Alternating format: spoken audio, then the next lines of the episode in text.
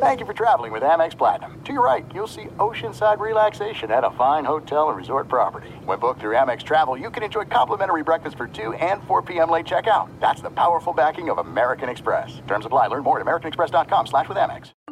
I'm Saleha Mohsin, and I've covered economic policy for years and reported on how it impacts people across the United States. In 2016, I saw how voters were leaning towards Trump and how so many Americans felt misunderstood by Washington.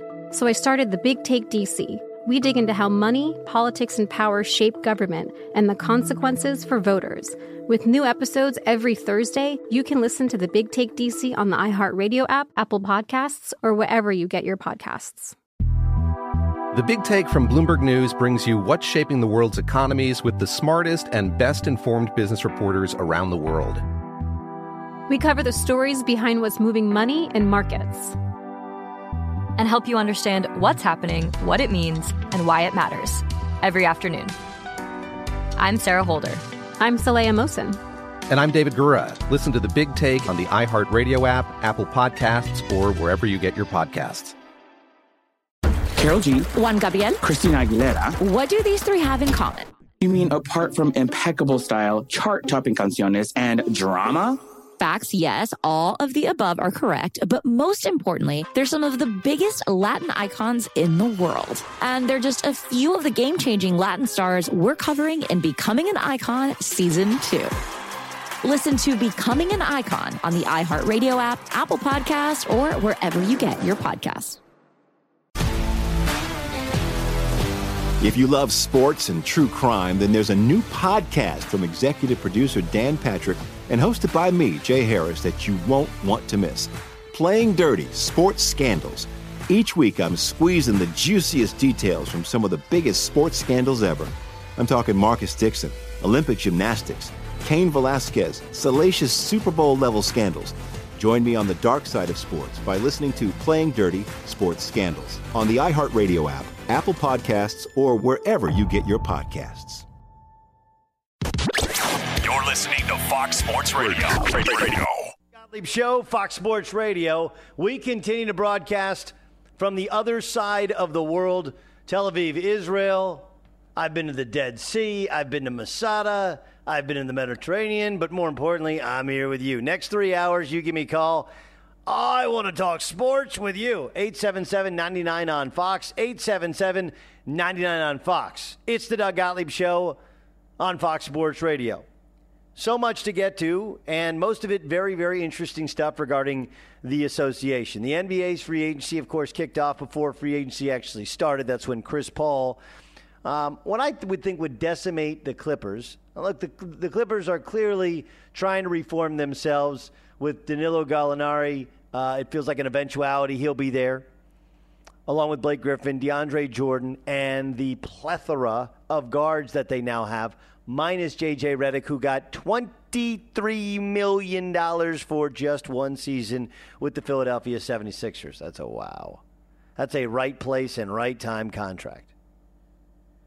Um, but I think any normal, either even mouth breather would would tell you the Clippers go from being, you know, I could see a way in which they could maybe make a run to the Western Conference Finals and possibly, you know, win the thing to I could see a way in which they could maybe make the playoffs. Maybe. And then because Chris Paul chose to not choose the Spurs, it feels like the Spurs it's it's difficult to see them competing for an NBA championship. And so he goes to Houston.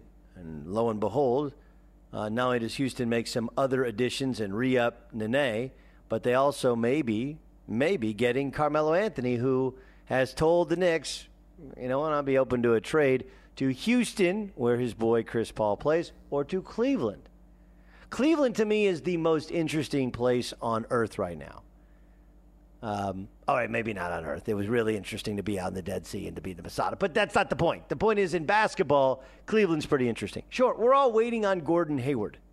Like, who would have thought we're wait? Like the whole NBA's breath is, what's Gordon Hayward going to do? Is he going to Miami? Is he staying in Utah? Is he staying in Boston? I, I usually the most logical, sens- sensible uh, thing is what these guys decide. And as much as you could go, well, you know, Pat Riley's done it before. He's made these super teams, and like they didn't make the playoff. They had an incredible second half of the season, and they had all those injuries in the first half of the season, but they still didn't even make the playoffs. To turn down your former head coach in college, who recruited you, who helped lead you to a national championship game where you had the ball not once but twice. People forget the possession before the midcourt shot. He had a baseline baseline floater that didn't go in. He gave you the ball twice. You could have won a national championship with either shot. To have the opportunity to play for him on a team that had the best record in the Eastern Conference. I didn't say they're the best team in the Eastern Conference. Nobody thinks they are. But had the best record and have all those picks and the chance to make even more moves, have even more versatility, and they have all those young players who are going to get better. And oh, yeah, by the way, the Celtics, it's not like it's a chump franchise. They've won 17 NBA titles the most logical decision would be mm, you go to Boston. The most illogical would be you stay in Utah. Right? If you're going to stay in Utah, you would have decided to stay in Utah already. Right? Like if your heart was telling you stay in Utah, stay in Utah, stay in Utah, then you know what you do? You don't take meetings. You don't take meetings. But what's most interesting is the Cleveland Cavaliers. Because uh, this ratio, the paucity of all stars, east to west, right, is really, really alarming. Really, really alarming. I mean, in the NBA, who is left in the Eastern Conference that that scares you even a little bit? Who's left? John Wall, okay. Brad Beal, sure. Sure. Uh, but their team in comparison, their team in comparison to the Cleveland Cavaliers, like, look, it's one of those things to which the arguments we make for LeBron James being the greatest player ever seem to continue to diminish with with every passing day. Right? Like the argument is, well, sure, he has he's only 3 and 8 in the NBA finals, but he's made seven straight NBA finals. Then you look around the Eastern Conference, and the Celtics are only just now above water. The Knicks have not been competitive. Uh, with the exception of one year, and they only got to the Western Conference semifinals. And that was Jason Kidd in his last year as their starting point guard, and he, he sucked once they got to the playoffs. Tell me who their challenger is. Every time they have a challenger, that star ends up going to the West. And I'm not blaming LeBron James for being born in Akron and wanting to come back to Cleveland or being drafted by Cleveland and going to Miami. Like those things just happened. But if the argument is LeBron James the best player on earth because he made the seven straight NBA finals, even though he's only won three of the eight t- finals he's actually been in, well, then you actually have to look at the context of the fact the East sucks. It's a big problem. Equally problematic is the fact that the Eastern Seaboard is when the, where the highest density of sports fans i.e., basketball or, or basketball fans, are located. 66% of the television viewers that watch sports watch in the Eastern time zone. And all of their teams stank, except Cleveland. Except Cleveland. I mean, it's, it's I guess, stunning. I guess it's alarming. But with Paul George now in Oklahoma City, and I'll get to that in a second, because everybody's Oklahoma City won this deal. They won this deal. No, they didn't. They exposed themselves to being Oklahoma City. But you were told forever, well, it's so impressive, seven in a row. Then you look around, you're like, well, who are they actually beating? Right? This year's Celtics team would have lost to the Bulls had Rajon Rondo not gotten hurt. Who'd they actually beat? Tell me where the good teams are. I'm searching for them. No one knows them because they don't actually exist. Right? A couple years ago, the Celtics on their last legs pushed him a little bit when he was in Miami. The Indiana Pacers pushed him a little bit. But for the most part, there has been no substantial competition. There's been no rivalry. There's been no team that there isn't been. Here, here's the easiest argument. Of the seven years in which he's made the NBA Finals, was there one team that wouldn't be a prohibitive underdog had they gotten to the finals? The answer is no. Right? The better franchises have been the Spurs. The better franchises have been the Warriors. The better franchises have been, you know, pick the Western Conference franchise that went to the NBA Finals, and you start to go like, oh yeah, you're kind of right there. Before that, the Lakers, the Oklahoma City Thunder. So, so the, the point is that the, the Dallas Mavericks, all the stars are in the West except for LeBron James. And this is not me blaming LeBron James. This is me attacking LeBron James, the greatest who's been to seven straight NBA Finals. Dude, everybody would go to seven. All of these stars that Kevin Durant would have gone to seven straight finals had his Thunder team been in the East and LeBron been in the West. Fact. Everybody knows that, right? We all know this, don't we? I mean, the other arguments about LeBron go out the window, triple double, okay, but who was actually better down the stretch against the against the Warriors? That was Durant. The same people who diminish, like me, uh, his triple doubles. Many of them raise up Russell Westbrook's triple doubles as reason that he's the greatest ever. Like you can't have it both ways. Either a triple double is a triple double, or a triple double is a at times deceiving statistic to tell you who really played well. And I didn't say he played poorly. So I'm not anti LeBron. I'm just realistic LeBron. And with Paul George departing the Indiana Pacers, and the Pacers weren't any good anyway. And if Gordon Hayward doesn't go there, and the Miami Heat have had to press uh, reset several times over, once when Shaquille O'Neal left, then when LeBron James left. Like, tell me who the legit competition is in the East. It doesn't exist, and it is a problem for the NBA. Now, as for Oklahoma City, everyone is saying, and I heard all my all my colleagues on Fox Sports Radio throughout the weekend. I listen on the internet. Oh, the Pacers won. The Pacers lost this trade. Now, look, the Pacers did because they did something that I told you you can't do, which is chase the market. Right? You can't do it in real estate. You can't do it with players. Chasing the market is setting a bar way too high or setting your price way too high on your home you're trying to sell. And then when you get late into the summer and you got to move because you got to get the kids in the new house that you already bought on contingency and everybody's waiting, and then you end up selling the house for below market value because you started too high and then the thing was on the market for 120 days and people thought there was something up with the house and eventually you just dumped it. I, I don't think it's a dump though. Domas Sabonis started 60 games. He's not great, but he's a legitimate NBA player. And while you may think that the Boston Celtics should have come up off of picks, the fact is that even with their plethora of the picks they've had recently, many of them haven't had the rookie years that Sabonis has. They got a Domas Sabonis is going to be in the NBA for 10, 12 years. Period. Stop. And I've never been an Oladipo guy. I've always thought he's more rotation guy than starter, and definitely not a go-to two guard. But when you're starting over to get two guys who are legitimate NBA players who started last year, who started, I don't know, it was like a, a combined 130, 140 games, that's better than getting draft picks. It's absolutely better because you're not, as much as Oladipo's contract looks like it's terrible, look at the contracts coming out this week.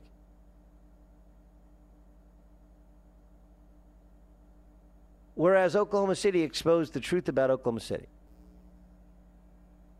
Here's the truth. Ready for it? They can't get a free agent. They can't do it. They know they can't do it. They want to do it. They have great fans. My, in my life, I have three homes in this world. Three, three places that I call home. Southern California, specifically Orange County. That's where I was. That, that's where I uh, was raised. I grew up. I like to tell people in Stillwater, Oklahoma and I started in radio in Oklahoma City, and we're on there now.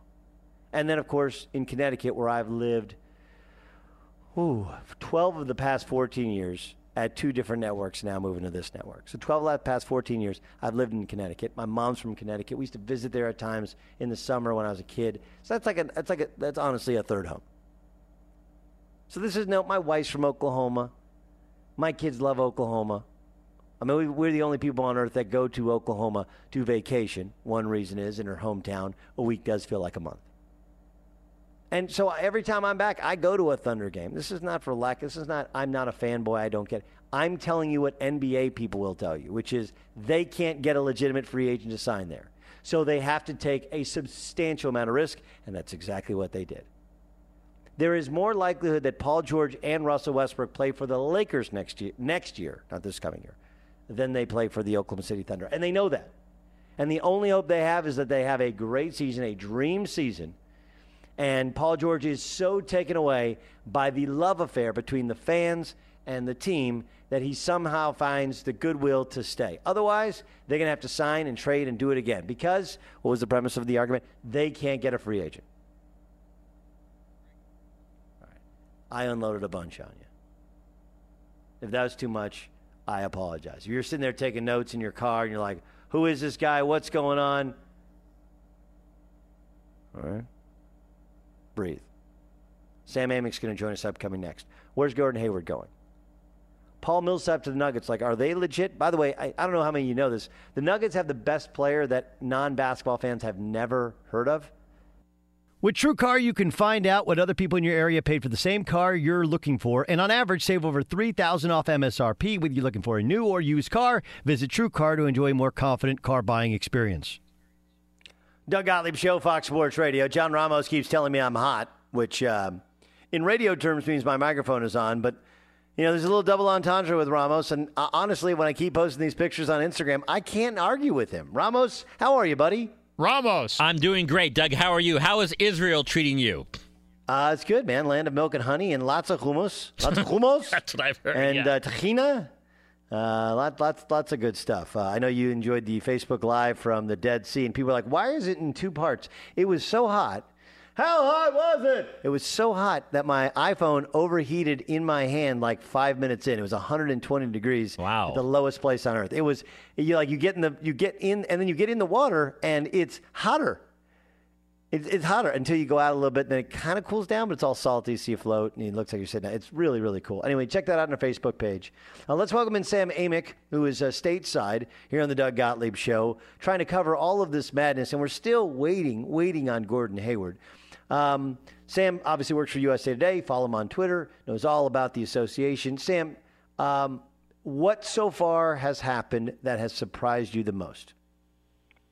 Doug, uh, I think the fireworks that we had before we thought we were going to have the fireworks. You know what I mean? The Jimmy Butler trade, the Paul George trade. Those were stunners. Those were shockers. You know, Blake Griffin re-signing with the Clippers is not stunning. You know, uh, and Chris Paul obviously, obviously uh, also going to Houston.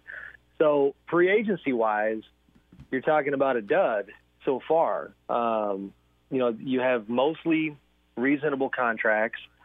You, you know, you can argue with some of the individual guys and how much they're getting annually. Like a Paul Millsap, thirty million dollars is a lot of money, but the Nuggets get him for three years. You don't lock yourself up any longer than you need to. Kyle Lowry, even going back to Toronto, the market dried up for point guards, and you know I don't know the exact number. Um, as sexy as it sounds to call that a three-year, one hundred million dollar contract, I think a pretty significant portion of that is incentivized, meaning the guaranteed number is is much lower. So um, some prudence on the part of all these NBA teams, and partly because the the teams have a lot more leverage this year. There's a lot less cap space than there was a, a summer ago when they had that that cap spike. So um, you know, so far relatively quiet. Okay, let's. I mentioned uh, before the break that the Nuggets had the best player that mainstream America doesn't know about. Nikola Jokic is their starting center, who also averages like almost seven assists a game. He's awesome. So they add Paul Millsap. Um, how legitimate are the Nuggets heading forward? Like as we you try and take teams out, and everybody's falling in love with the Minnesota Timberwolves. Like how how legitimate are the Nuggets getting Paul Millsap to return? I mean, I like the move, and you're you're dead on about Jokic, and they're being aggressive, um, and, and we'll see what they do. To be honest with you, whether it's today, tomorrow, they're trying to move guys as we speak. Um, they they feel pretty confident that they can find a new home for Kenneth Faried who's got two years left on his deal, and to you know create space for two purposes, if not more. They're still in the mix for George Hill, trying to find a way to sign George. And then, even though Millsap and Danilo Gallinari had conceivably been side by side and fighting for the same money, um, it's still possible those two guys both wind up with the Nuggets. And, and if you pull off moves like that, you know you'd be in a good spot. They you know, I'm a big fan of their coach and Mike Malone. I think he does a very good job. And Tim Connelly, their GM, is is trying to get them into playoff position. You know, that's what they're fighting for. I'm not going to sit here and, and project the Nuggets as a top four team, even a top six team. But they've, you know, they've got Jokic, they've got even a Wilson Chandler who didn't want to be there anymore is playing some of the best ball of his career. Um, you know, and, and so a good core, and they're trying to build, trying to make moves. All right, what about Oklahoma City? They add Paul George, which is the which is the, the biggest move um, in terms of maybe quality of player outside of Chris Paul. Right. Um, my my only issue, my, look, the, the two things that I thought, and look, Sam Amick joining us from USA Today. You cover the league, you know way more about the league than I do. My two thoughts are one, something that even those guys have privately told me. They have to make moves like this because they can't get legitimate big time free agents to sign there. It just hasn't Right. happened. They don't feel like it will happen, so they got to roll the dice. I don't love the roster imbalance. Like Paul George is not a guard. He can shoot, but he's not a guard. And so, like, does that mean Abrines is now a starting two guard? Like, they still have a glutton of three and then fours and fives, even though they parted ways with Sabonis. I, I don't hate the move as much for the Pacers as other people do, and I don't love it as much for Oklahoma City as other people do. What are your thoughts? I loved it for OKC, and admittedly, I did hate it for the Pacers, uh, especially when it's not often in the league where you have executives just opening up profusely from all sides about how one team took a deal that was markedly worse than others that were known to be on the table, and, and the the feeling is that Kevin Pritchard and kind of by proxy Larry Bird, the rest of the Pacers group, even though Larry steps aside, he's a consultant, he's got a voice. They did not want to see Paul in the East, and so you you took 50 cents on the dollar, if that, because you just didn't want to see the guy four times a year. Uh, I think that's a, a tough call to make for OKC. They want Andre Robertson to basically play that two spot. Uh, he's a restricted free agent. He's going to be back in one form or another. I, I think. You know, his market's been a little bit tough so far. I don't think he's lining up the offers like he was hoping. Uh, I am also told it's you know all possibilities are on the table, including the idea that maybe he comes back on the qualifying offer and waits till free agency next year if he doesn't like what the Thunder are putting in front of him. But one way or another, you would have Russ, Robertson, Paul, uh, you know, and the rest of their group. In the, the four spot, obviously, they lose Taj Gibson. Jerami Grant would be at the four, and then Steven Adams at the five. So They can't They do, shoot. They, they- Yeah. they got, now they have two guys that can score and nobody else that can shoot.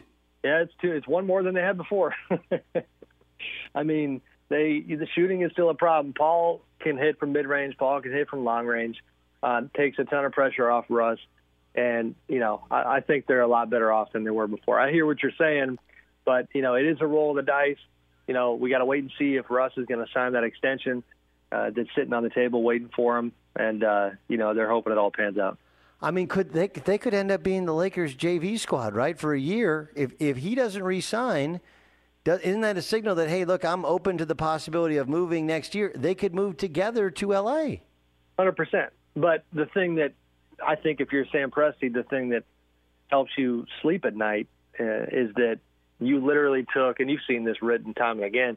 They traded Serge Ibaka to Orlando for the two guys that they gave up for Paul George and Victor Oladipo and Sabonis.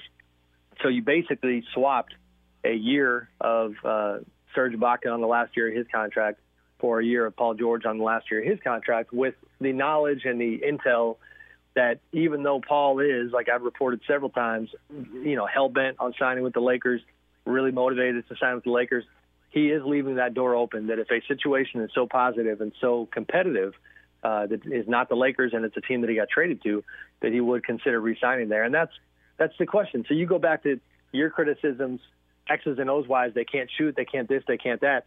If you're right, then Paul's going to be gone. If they're just not winning enough ball games, I mean, they've got to really make noise. I think to to get Paul's sway enough uh, next summer in free agency. Sam Amick joining us from USA Today, covering the NBA, does an incredible job. Follow him on Twitter, read his stuff, usatoday.com.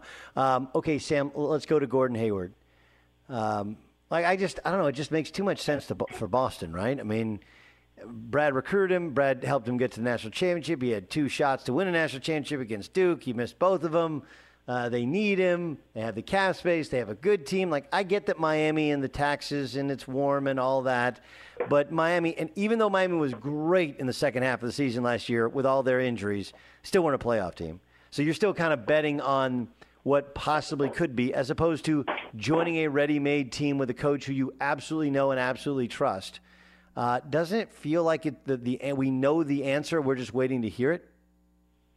Um, I'm not sure about that. I mean, I do think Boston makes a ton of sense, and the Miami thing. Not to get too in the weeds on this, but it always cracks me up in free agency. We we, we sometimes there's information we can't get to because it's it's life personal stuff, and and there's been some buzz about how you know Gordon loves his wife very much, and his wife is, has got thoughts of her own that might come into play about Miami. Uh, you know, I don't know if that's true, but you know, you hear that a lot. Um, they, they the Celtics rolled out the red carpet or the green carpet for them yesterday, and, and had Gordon's name up on the billboard with his wife Robyn. And so, you know, those are the things that, that who knows if they come into play. But basketball wise, I'm with you. Miami, uh, unless he is just such a fan of Pat Riley and everything he brings with that winning culture and the belief that that Pat is always going to restock the shelves. I mean, and that's fair if you want to look at it that way. But you're going to have to wait a little bit. And even though the East is down, um, you can have a ready-made thing in Boston. You can sit there and compete with the Cavs. I also don't have total clarity on when it comes to Gordon and his ego, how much, if at all, he cares about being the guy, the man. Because in Miami, you're much more the, the guy. In Boston, you know, you're you're making a good thing better, and but you're part of a group, and they've already got star. You know, Isaiah Thomas has been doing his thing, running the show there. Uh, but you know, the the Utah thing, they I've been told had some confidence within you know from yesterday and today they were feeling okay. Certainly not sitting there ready to, to do a party saying he's coming back, but they were not walking around with their chins on the ground. So I feel like it's it's somewhat wide open. Uh, if I'm handicapping it right now, I think you're right that the Boston probably winds up being the pick. But uh, you know, we got this waiting game to, to find out what happens. It's Doug Gottlieb Show, Fox Sports Radio. Okay, so at, after that, then there becomes Carmelo Anthony, who reports are now would be open to a trade, posting videos of him running at two in the morning. Um, that he'd be open to a trade to two clubs, Houston and to Cleveland. And of course, Cleveland still doesn't have anybody running outside of the president, uh, outside of the owner running the place because Chauncey Billups decided to pull out after uh, he's playing the Big Three, which airs tonight. He had a Big Three last night in the Big Three, which you can see on Fox Sports One. Um, so what ultimately happens with Carmelo Anthony to the best of best of your ability forecast for me? Uh, it's tough to say that, Doug, just without knowing what's on the table for uh, you know, or with Houston and Cleveland going out. They don't have a lot of assets. Um, Houston much more so than the Cavs. And Steve Mills running the show in New York after Phil Jackson's inauspicious exit. And um, you know, not a surprise that Melo is willing to go to either one of these squads. Obviously, his guys are there now. You got LeBron in Cleveland, Chris Paul and, and Houston. Um, I'm a little surprised by the some of the reporting that that Melo and Mike D'Antoni have completely put their stuff in the past, and that there would I know no, that didn't, that thing did that thing was a disaster last time when Jeremy Lin got it going, wasn't it? I mean, and it wasn't a, like you know, listen, my colleague and friend Ramona Shelburne of ESPN was on TV the other night saying that in her opinion, it's not in the past, and it's something that bothers Mike to this day. And I would probably just say I, I completely agree with that. So that being said, he's not. You know, Mike's a smart man. Melo's a smart man. So if you look at each other in the eye and say, let's just kind of let bygones be bygones and, and go try to go out the Warriors, then maybe that's fine. But it was pretty ugly. I mean, Mike D'Antoni literally resigned from that job in New York because Melo had pushed back against him so hard, and he just kind of waved the white flag. So, uh, interesting dynamic there. And I just don't know what the price tag is for the Knicks. Obviously, they, they have no interest in buying him out when you're talking about nearly $15 million. You know, that just never happens. You know, you don't get bought out for that kind of money. But, uh, you know, another fluid situation where we'll see where it goes. Yeah, it's what's what's funny is he ran Mike D'Antoni off, and then now he's running Phil Jackson off. And who do you want to bring that onto your club if you're Mike D'Antoni, or if you're if you're Tyronn Lue. Sam Amick, great stuff as always, Sam. It's always interesting. I look forward to talking with you as uh, we get more clarity on Gordon Hayward, maybe on Carmelo, maybe on some of the other stars, Danilo Gallinari in the NBA. In the meantime, we'll follow you on Twitter and read your work in USA Today. Thanks so much. You got it. Thanks, Doug. All right. Happy Fourth of July to you, Sam Amick. Carmelo Anthony to the Rockets. Why it's not happening. To reaffirm what Sam said and take it one step further. With TrueCar, you can find out what other people in your area paid for the same car you're looking for, new or used. Visit TrueCar to enjoy a more confident car buying experience. Doug Gottlieb Show, Fox Sports Radio. Now John Ramos is telling me I'm good. Well, I love this encouragement I have. Oh, oh, uh, my mic is hot and I'm good to go. Ramos, you're really good at what you do, though, because I, you know, I, I, take all of this as, as confidence building stuff. I really appreciate it. Well, thank you very um, much, Doug. Yeah, Ramos, uh, Fourth of July plans. What are you doing? I think we're gonna go to a local, like our city, uh, fireworks display but that's tomorrow, right? Not today. So yeah. Yeah, it's tomorrow. Well, it's it's, it's going to be today in Israel here in. Uh, yeah, for you. t minus an hour and a half, but obviously not the independence of Israel. So. Um, yeah, I gotta. You know, look, we've done the, the the the fireworks parades, fireworks shows over fireworks shows over water. Somehow seem to be better. Why is that? Why does it seem to be better over water? I don't know. We've I've done the stadium ones as well. Um, but my kids are getting to the eh, the fireworks shows and like you know and I've kind of come full circle to where I'm like, they're kind of cool, you know, set the music and the, who doesn't love a good finale, right? Like, if, it, why why not just do the finale the whole time? That's that's always a thought of mine. The finale is amazing. If they just did all one finale, be done in like two minutes, be great. We're done. We're done. We're ready to go. Everybody ready? Good. Let's go. Um, so Ramos is doing that. What about music? What what what's your what's your setup? What's your what's your deal? Uh, not really doing much for the fourth tomorrow. Be doing the show here, and then I'll stop by my sister's place for a little bit before picking the girlfriend up from the airport. Uh, that's right. She went on a trip to Europe without you. That's right. That's true yes. love right there. Uh, that's that's, that's, that's how I know it's meant to last. So the guy she went with is he's not taking her back? Oh, hell no, he's staying. He's staying in Europe, and then when he gets back, I'm gonna pick him up and take him. you gonna pick up the guy? uh, uh, he can he can take a joke and he can dish him out as well. Uh, so we have a show tomorrow. I'm not doing the show tomorrow. We have a, is Jonas doing the show tomorrow? The network moves on without you, Doug. Shockingly enough. No, I didn't know if they were doing a best of show. No, uh, no, I don't going, know if we have enough best of material. We're gonna yet. do it live, Doug. we're gonna do it live. That's okay. I, I mean, I would have, I would have. I'm in transit tomorrow to Jerusalem, to Jerusalem tomorrow. So. Um, uh, yeah, I know the network. I'm, I'm, listen, I'm not so arrogant that I think you can't have a show if I don't do the show. Okay. Uh, but I just didn't know if, like Fourth of July, that's usually one in which sometimes you sometimes they do the best stuff. Although we've only been doing this show on this network for two months, and it might be hard to to find best of material. It's uh, like, look, you haven't been that good yet. We can't do a best of. we don't. But technically, the best of does not mean good. Remember, best of does not mean you have a good show. It just means the best of whatever the hell of what of what was available to us at the time. Correct.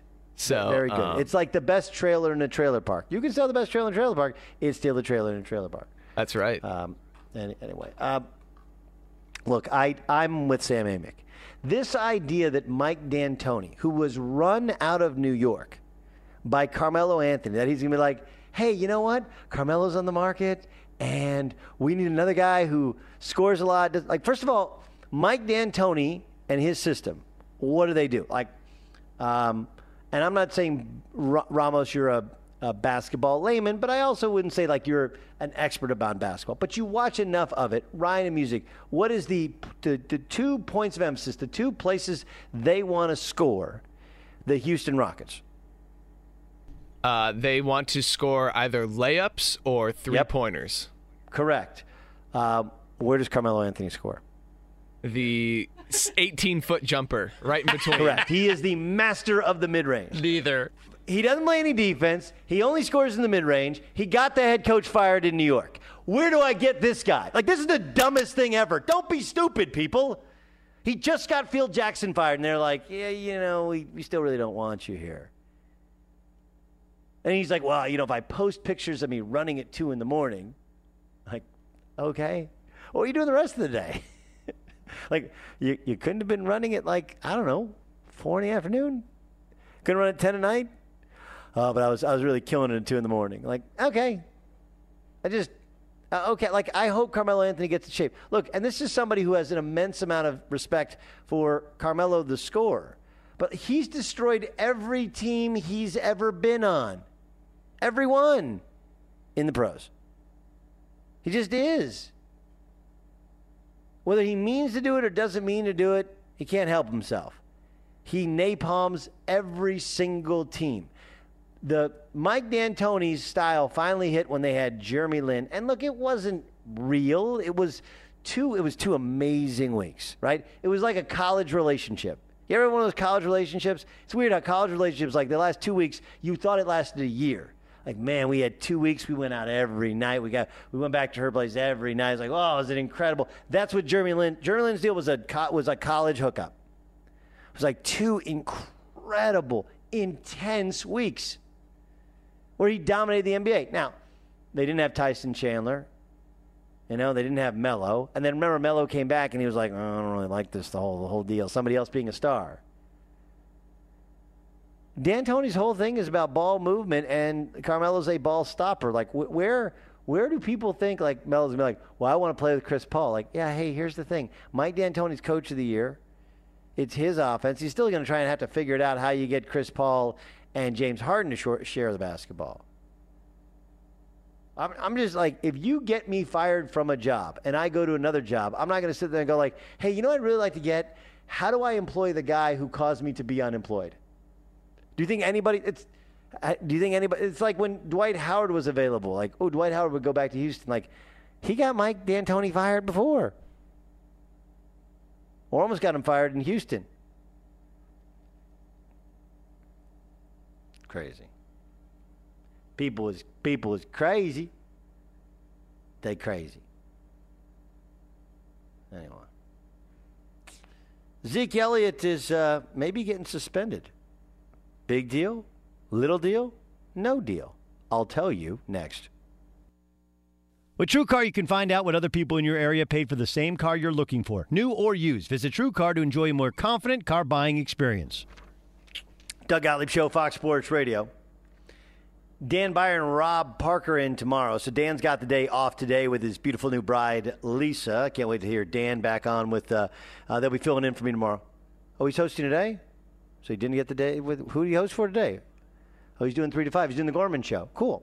All right. So you got a little. I don't know. Uh, I like Dan. Great dude. Really happy for him. And those guys will give a little different. Uh, you'll get some. You'll get some. You'll get some smoldering takes there from my man Rob Parker. We go way, way back. You guys don't know. Me and Rob Parker hosted uh, about three weeks of shows together. Uh, back at the old place we were at together. They wanted to pair us together, and we couldn't ever get it worked out. Then he went worked the TV, whatever, and did Detroit radio.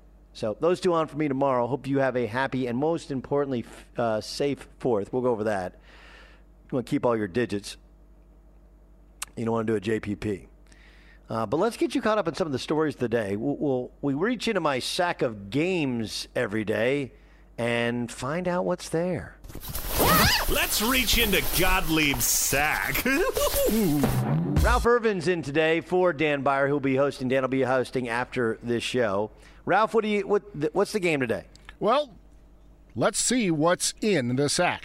Big deal, little deal, no deal. All right, so it's big deal, little deal, no deal. And we start with Ezekiel Elliott, who has not faced any charges after his ex girlfriend accused him of assaulting her nearly a year ago. The NFL, though, has yet to take any disciplinary action, and that's kind of hanging in the balance right now. Is that a big deal, a little deal, or a no deal? I, think it's a no deal, right? Like, I understand that something might have happened. They didn't press charges. I just you start to work yourself down a path to which, if you suspend him for something he wasn't charged for, um, then you know, then you're you're stepping out of your purview. Uh, I, I just I think it's a very very dangerous. I think it's no no deal as of now, until there's something substantive. It to me it's no deal. All right, next up, Draymond Green Snapchat picture of Lakers Nick Young, and then says Warriors with a question mark. Could he Well, be they haven't coming to Golden State? yeah.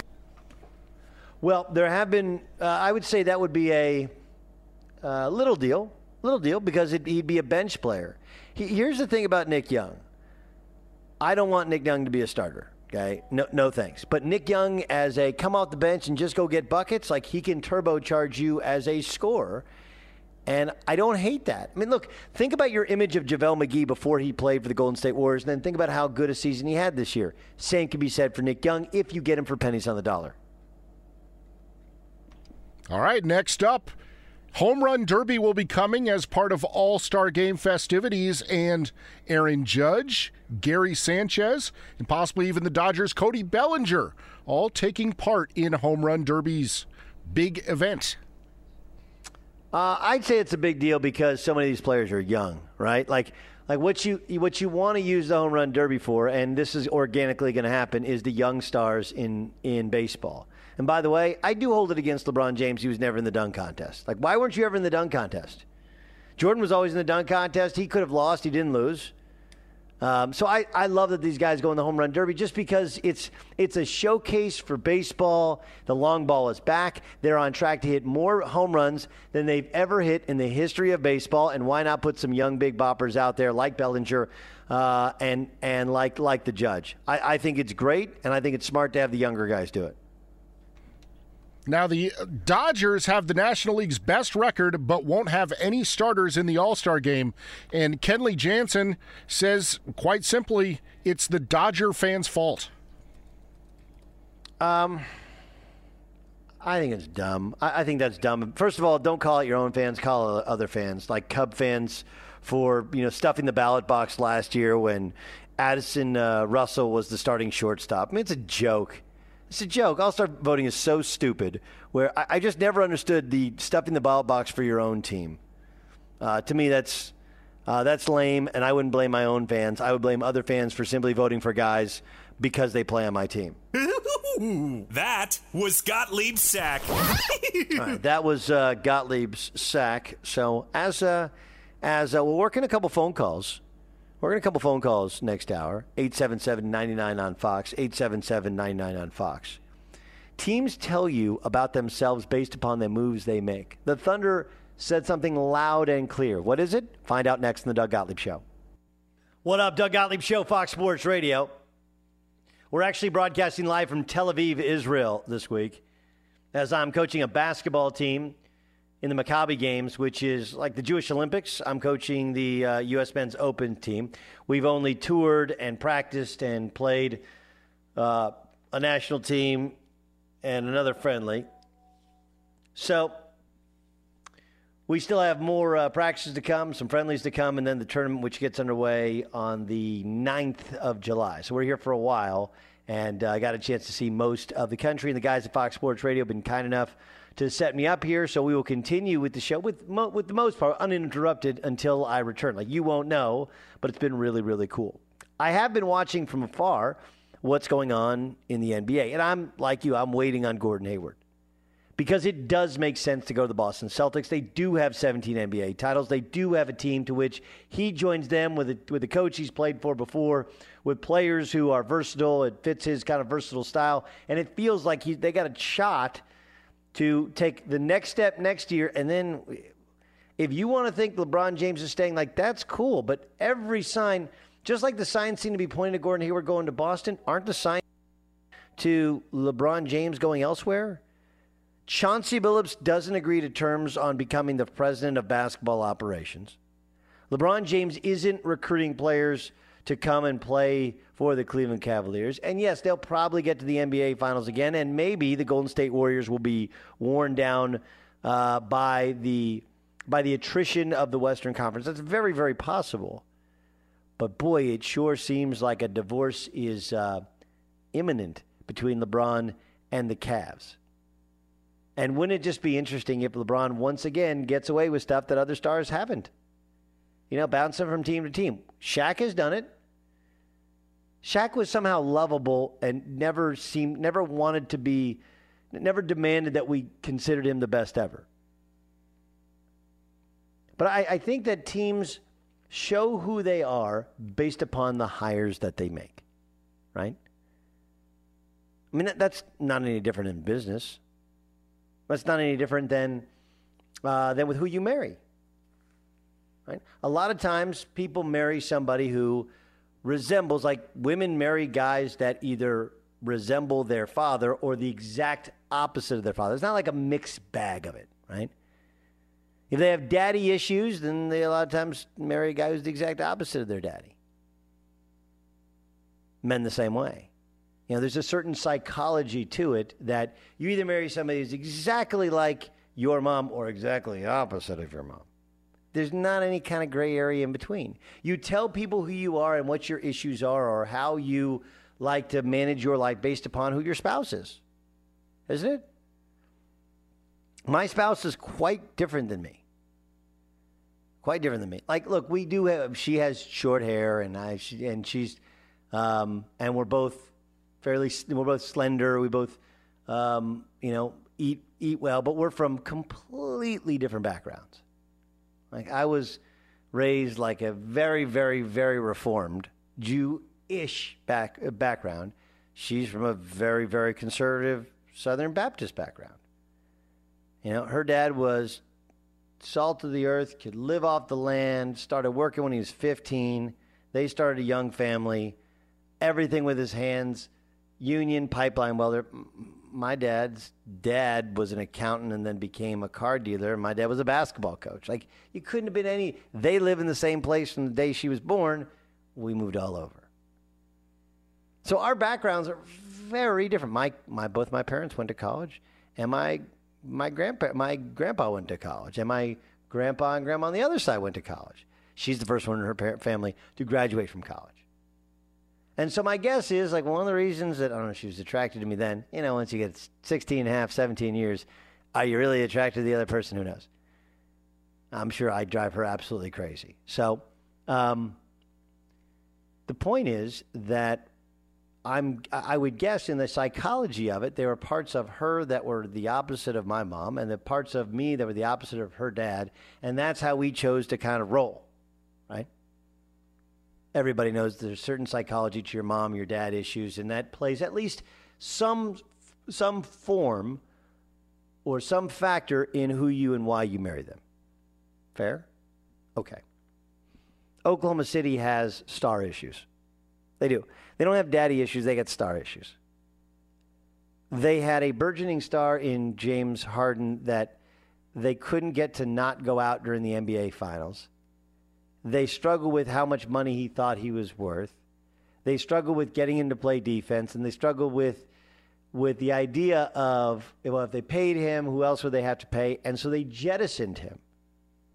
And that, of course, sent them on this path of trying to get find a third star with Kevin Durant, and that didn't work. Then Kevin Durant was with them for 10 years, nine in Oklahoma City. Or eight years, nine, nine years, eight years in Oklahoma City. And he took them to the almost to the mountaintop, or to the mountaintop, but didn't complete the deal in the NBA Finals. And then almost back again last year and made them believe that he was always going to be there. He was Kevin Durant. He was Mr. Reliable until he wasn't. And because of it, and because of past failures in signing free agents, because they, they couldn't sign and trade for Blake Griffin, who's from Oklahoma City and has repeatedly told people I know he has no desire to play in Oklahoma City. This is not Doug Gottlieb saying, I don't like Oklahoma City. I've lived there, I like it. Cost of living good, some great areas in downtown, good areas in Edmond. There's some cool areas. What is that? East of downtown. You go to the north side of the city, it's awesome. They, the, the arena is beautiful, the practice facility is beautiful. Like, all that's great. I'm just telling you that this organization has star issues. They don't believe they could get a star to sign there. Chris Paul, there was talk a long time ago. You go back like four years ago. There was a why don't they trade Russell Westbrook for Chris Paul. Chris Paul played here with the New Orleans Hornets. Remember when New Orleans was New Orleans, Oklahoma City for two years? Remember that? He, Chris Paul was there. He didn't want to come back. Just too small for those guys or whatever. Whatever the, the, the vibe was, it's not. And they exposed themselves by taking a substantial amount of risk with Paul George. Paul George isn't just risky for Oklahoma City because they might only have him for a year. Paul George is risky for Oklahoma City because, well, they continue to front load their team. Remember, Paul George, when he came back to the NBA from the broken leg, they moved him to power forward. He played some power and some small, some three, some four. That's the way the NBA is going. And he fought it at first, but that's the way the NBA is going. Well, they just got rid of their starting two guard. Granted, Victor Oladipo can't really shoot. That, that's for from three. That's a problem for shooting guards. But the issue becomes you got rid of your two guard and you replaced him with a three. Everybody else is starting to backload their team with guards, and you continue to front load your team. You got rid of Sabonis. You brought in kind of a 3 4 hybrid. He's better than both those players combined. I'm not disputing that.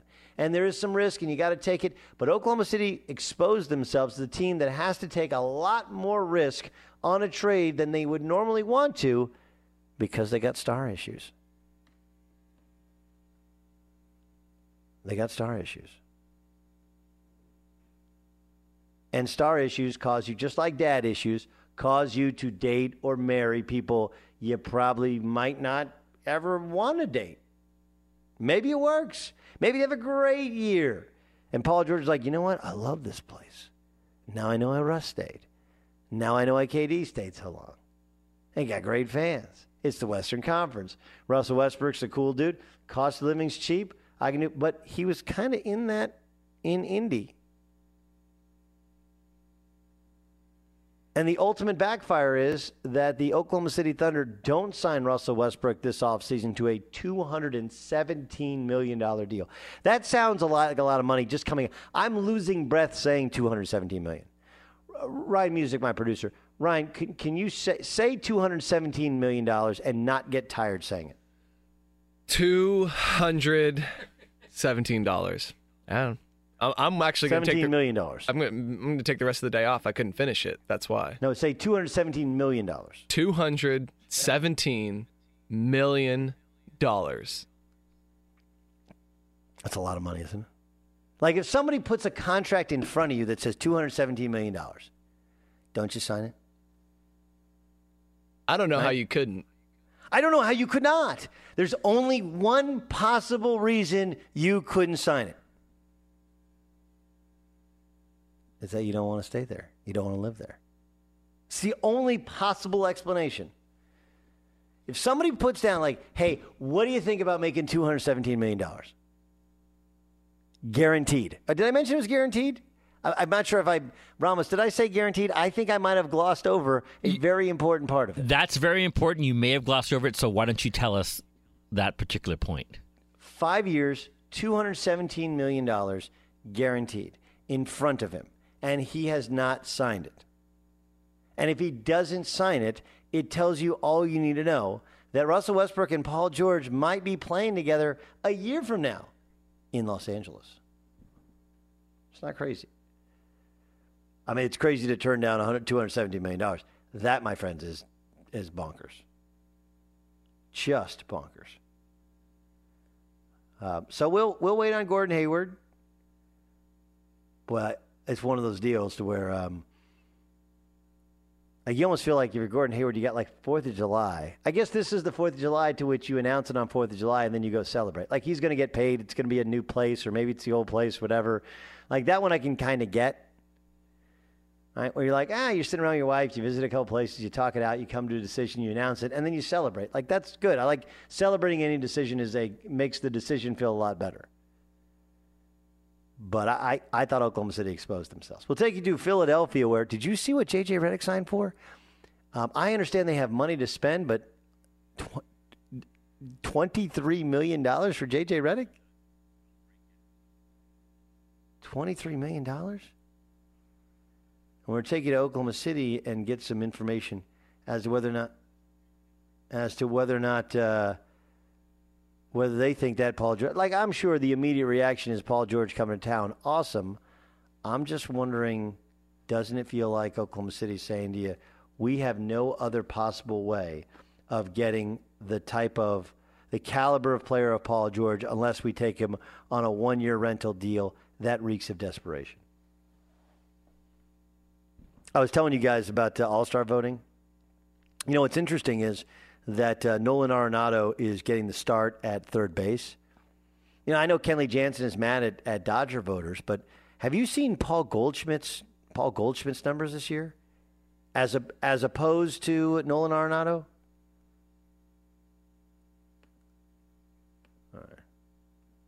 I mean, excuse me, as opposed to Ryan Zimmerman, Goldschmidt has um, Goldie has the highest WAR in baseball, not starting at first base.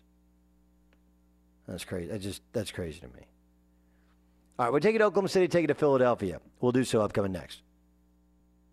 With TrueCar, you can find out what other people in your area paid for the same car you're looking for, and on average, save over 3000 off MSRP.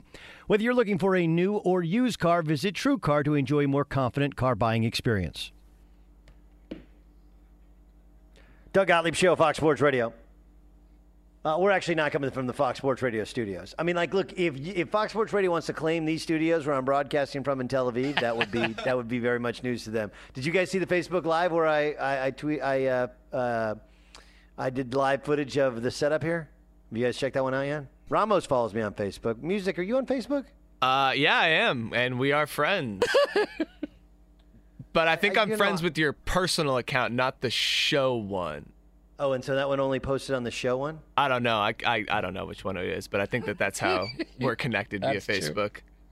All right, I'll I shoot saw a something part of it, over. and then the show started, so I was like, maybe I'll worry about our live show, not how Doug got to the studio today.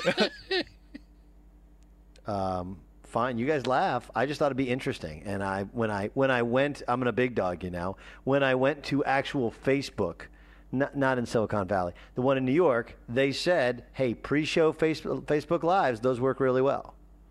So we'll see. You want to see how many people watch that one? Oh, let's see here. Hold on, hold on, hold on. Um, how come this one's not popping up? And I think that one is on my personal one. I think that one is on my personal one. Music says it shows. Yeah, that one is on my personal. one. All right. I'm not a music it is on guy. my personal one. Yeah. Yeah. I'll move that one over to the other one if if that if that will float your boat. In the meantime, you know we got to find out what they think in local cities about a couple of these uh, these deals that are made. I got just the guys for the job. Hey! Hey! We don't know everything, but we know people that know what you want to know. You know? What the hell he say? Sounds like you need a guy. Hey! Hey! I got a guy. Uh, let's go to Mark Rogers, who you can hear in Oklahoma City on WWLS, the sports animal. That is actually the home of the Oklahoma City Thunder Radio Network. Mark, what's your immediate reaction to the Paul George deal? I, I think it could be better for Oklahoma City. Uh, Sam Presti really had uh, some issues with the roster. He doesn't have any room with the cap. Uh, and so I think he got rid of a contract that was not friendly for Oklahoma City, and he brought in a guy for one year in Paul George to say, hey, maybe this works for Paul George and Russell Westbrook to stay here long term. We'll see how it goes, but in the short term, it at least gives Oklahoma City two of the best 10 players in the league, which is uh, a long way from where they were last year. Um, okay, my, my issue with it is twofold. One, it's a one year deal, right? And then, like, he's from LA, Russ is from LA. He's been trying to recruit guys to go to LA. Like, isn't the worst possible option now on the table where Russell turns down the extension and follows him to Los Angeles next season? Yeah, that's certainly a possibility, but I think you have to also look at it too as who knows what happens with the Lakers next season. Uh, if Russell leaves after next year, you really don't have much anyway. If you're going to build around um, two of the higher paid guys on the team being Adams and Oladipo, I just don't think that's that's a that's a lottery team. No matter what happens with Russ, so at least you give him the thought of, hey, here's what it could be like in Oklahoma City, and oh by the way, you're here. You don't have to jump through other hoops to go to Los Angeles if you want to do that next season. Uh, Russell Westbrook has a $217 million five year extension in front of him anytime he wants to sign it, correct? Correct. That is correct. Okay, so if he doesn't sign it, he's telling you he doesn't want to stay there, right? Well, I don't know. That's. A, I think that he can. will have the option to come back after next season as well. Um, and I think that when he becomes a free agent after next season, then all other options are on the table. Right now, he's still got a year left with the Thunder. I mean, he can opt out. Okay, I know, but but Mark, Mark, look, if somebody offers you two hundred seventeen million dollars, right? The offer is going to. The money is going to. The money will be the same next year. I mean, it just has to do with the flexibility. I mean, it might. It might be saying that. I mean, he might. He might be saying that. He might sign that contract, and uh, when he comes back from uh, vacation, or when he gets a chance to sit down with with Sam Presti. So I, I don't know. Um, I do think that if he is going to leave, no matter what. Then they've at least given Oklahoma City a chance to have a pretty good team next season, one that might be the second best team in the West. Uh, and then it's another good year for the fans and then you're going to have to rebuild anyway after next season. Uh, and it's better to, I think, have that room than to have Victor Oladipo as your star guy at 20 million a year. Okay, last thing is this. What about the roster imbalance of bigs to guards? I love Paul George, but he's more three that sometimes plays four, and they continue to need more shooting. He's a very good scorer. He can shoot, but uh, this did, this did not add a depth of shooting to their lineup. Does that mean Abrines ends up becoming who? How do they put shooting around uh, around these two in the lineup?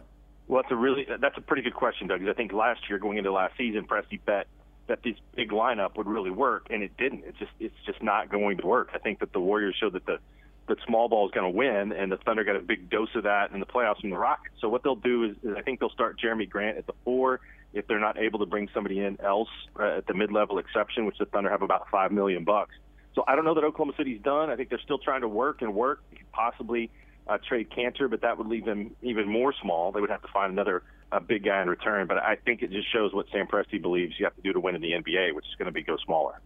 And and the other the, the, the other positive note that Oklahoma City can take there was some talk that the Knicks would be interested in Sam Presti. There's no reason to believe that he would take eh, make this move and take the job now. Correct?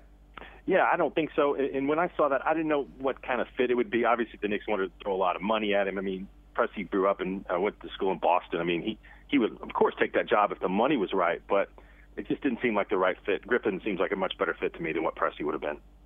Mark Rogers, WWLS uh, sports radio host in Oklahoma City. He's our guy, as they're happy they got Paul George. Mark, have a happy and safe 4th of July. We'll talk soon.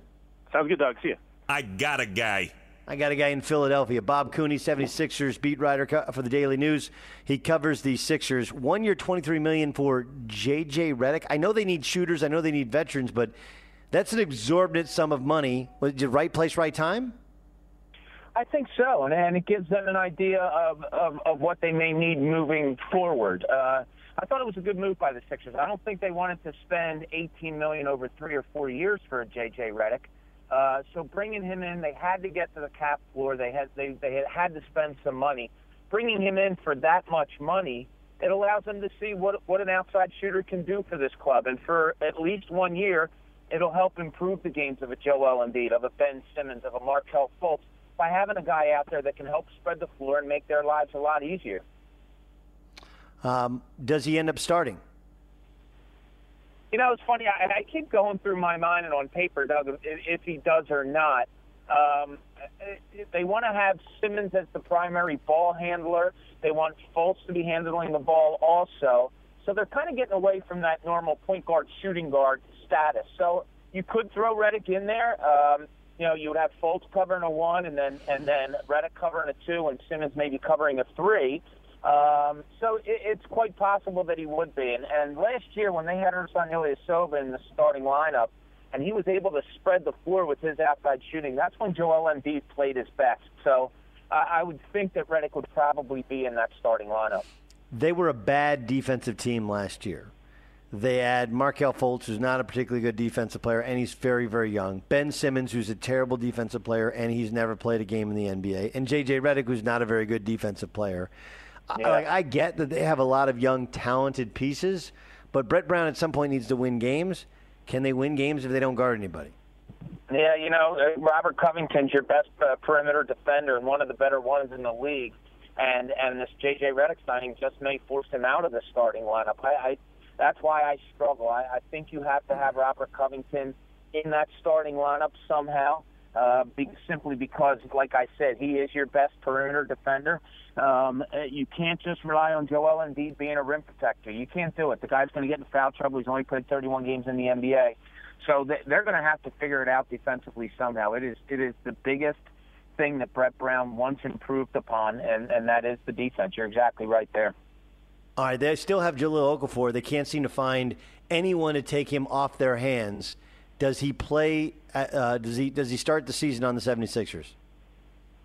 Uh, that's the biggest question. I'm going to say uh, I'll say no. I'll say they somehow find a deal, find someone. There's a report going around that there may be interest in New York uh, for a trade. Um, uh, he, it's just a shame. Right? You know, this guy came to the league and the league totally changed and his game doesn't doesn't benefit with the way the game's played.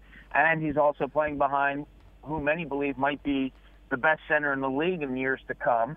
So it's it's just a shame for Jahlil Okafor here that, that that's the way things panned out. But I think they've been trying, and they were hoping that maybe he would come in and, and accept being a 15 to 20 minute a night guy backing up um, Joel Embiid. I, I just don't know. Uh, he just doesn't seem that energy guy coming off the bench. He doesn't seem to be that type.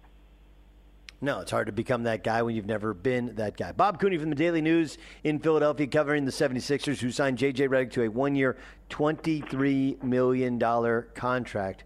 That's a lot of fireworks. Enjoy the fireworks and on the 4th of July in uh, in the city where our uh, Constitution was written. Bob, thanks so much for joining us on you Fox got Sports it, Radio. Doug. Have a great one. All right, you So too. you needed a guy? I'm a point guard. We got you a guy. So now you got caught up in Philadelphia and in Oklahoma City. Coming up next, could Gisele have been right all along? What's Tom Brady got to hide? Ramos, you'd be proud of me today. I'm always you proud of you, proud of but me. tell me why I'm I- I- exceptionally proud of you today. Okay, so um, I'm a child of the '90s, right? Like, look, I'm hip with, um, like, you name it. I'm I'm hip with with all the new music. I I, I pride myself on trying to ma- remain not only remain present, but also remain, remain kind of relevant and understand what's relevant in music. So I have um, I have a couple little these little speaker things that um, let's see who this is. Uh, these speaker deals are um, JBLs. Uh, one of my close friends, an executive with Harman Kardon, who owns JBL. So we have these little, uh, what are they? They're like JBL uh, twos or something like that. There's little handheld speakers, right? Everybody has. It's like the you know the Beats has the pill. The JBL ones are really cool. And we're we're touring all around Israel. Yesterday we went to the Dead Sea in Masada, and I was like the DJ for the trip. So what you have is you have coaches, and all the coaches are in their late 30s to early 50s and all the players are in their early to mid 20s to late late teens to early 20s right so yesterday i was trying to play all the more hip relevant hot music you know from uh, from post malone uh, some rick ross some calvin harris some Lil Dicky, some J. Cole, you know, anything that I felt was new. You know, you, there's just some buy-in there. So today, the coach was like, "Hey, you got some '90s hip hop?" So I was I was thinking about uh, that. Don't want to be a player no more from Big Pun. That was one of the jams that I was playing. Ra- Ramos and I are part of a generation that music can't possibly comprehend. We're used to make mixtapes for people, and if the mixtape, if it was a breakup mixtape, it always ended with one song. Ramos, do you know the mix, the, what, the, what the song was in a breakup mix end with? God, there's so many songs. I don't want to say just End one. of the road, Ramos. Uh, End boys of the to road, men. Boyz II Men. Yes, okay. There we go. And we come to the end of the road, right? Those guys are living proof that if you can really sing, you can get women no matter how ugly you are, because they are not good-looking men. But they can really Holy smokes. They, they are. I've played golf with them, and they scare the golf ball. I think it's the boogeyman nightmares, no question. Give them the It's boogeyman over, nightmares. Johnny. It is. It is. It is. over. Ramos would be proud of me though, because I was repping the '90s hard tonight. Today, I was just. I was crushing with. uh, We went early '90s SWV. Oh man, we were doing Gangster Paradise, Coolio, uh, some early OutKast, some Tupac. Man, some Wu Tang, some Black Sheep, some Da Brat. Oh, it was great. Some And how- TLC, some R. Kelly, huh? How did your players enjoy that? Did they take to you know what it? they did? They they they took to it some, Okay. but more than anything, like the adults were like, "Hey, we're adults. We I I, I got the speaker." Um, I felt like um, Denzel Washington in Crimson Tide. I got the con. Okay, I got the con. Everybody stand down. I got the con. What I felt like. Maybe I was more like Gene Hackman. You know, it's kind of old, crotchety, and white. Yeah, that's what it was. It's very very possible. Um, remember when Gisele Bundchen, Tom Brady's wife, supermodel, worth hundreds of million dollars, she was on CBS this morning a couple months ago, and she said this about her Super Bowl winning husband. I just have to say, as a wife, I'm a little bit, you know, it's, as you know, it's not the most like, let's say, an aggressive sport, right? Football, like he had a concussion last year. I mean, he has concussions pretty much. I mean, we don't talk about, but he does have concussions. And it's, I don't really think it's a healthy thing for your body to go through like a, you know, through that kind of aggression, like all the time. That could not be healthy for you, right? And I'm planning on having him be healthy and do a lot of fun things when we're like 100, I hope. Yeah, so she's like, look, I don't want him to play the sport anymore. We have tons of money, and I don't know why he does it, and he gets concussed all the time. To which, we, he, to which it was like him going like, babe, babe, babe, babe, babe, what are you talking about? Like, what are you doing? What are you talking about? Well, Tom Brady has finally kind of answered, I guess, some of the questions. He was on. There's an E60 piece on Tom Brady. Kevin Negandhi from ESPN sat down with him. Take a listen to the question and the answer uh, in regards to whether or not he's had concussions and Gisele's worries. She sees the hits. I mean, she was vocal about that most recently on CBS about the concussions. How much do you talk to her about those hits that you take? she's there every day. I mean, we go to bed in the same bed every night. So, you know, she knows when I'm sore. She knows when I'm tired. She knows, you know, when I get hit. I mean, we drive home together. So, but she also knows how well I take care of myself. You know, she's a very concerned wife and very loving. Yes, that's, that, that, that's the old non answer answer, right? Now, um, to me, this is very simple. Gisele continues to put out there the she put out there the concussion thing because she doesn't want to play anymore. And you know what? She's probably right. She's probably right. This this is no different than the guy who's in his late fifties and he's trying to hit, you know, retirement at sixty three, and she's like, "You don't like your boss, you don't like your job. Like, what are you doing?" He's sitting there going like, "Hey, listen, I got to hit sixty three. I'm just gonna keep going, gonna keep grinding." She's like, "What are you doing?" I want to get through. I want 25 years of the company. I want to get, you know, make sure I get my pension. We, we already got enough money. And that's all that's happening. This is a very, very normal husband wife conversation only being had in public. Gisele's like, dude, you're 40. You just won a Super Bowl. Walk away. He's like, yeah, I just won a Super Bowl. Let's go win another one. It's, it's addicting. It's, it's got to be as addicting as hell. Yeah, I, I won a Super Bowl and I'm fine. She's like, mm, You were concussed. Like, I wasn't concussed. I was woozy, honey. Concussion. A, a football player saying he doesn't have a concussion because he wasn't diagnosed is like an alcoholic saying he's not an alcoholic because he doesn't go to the meetings.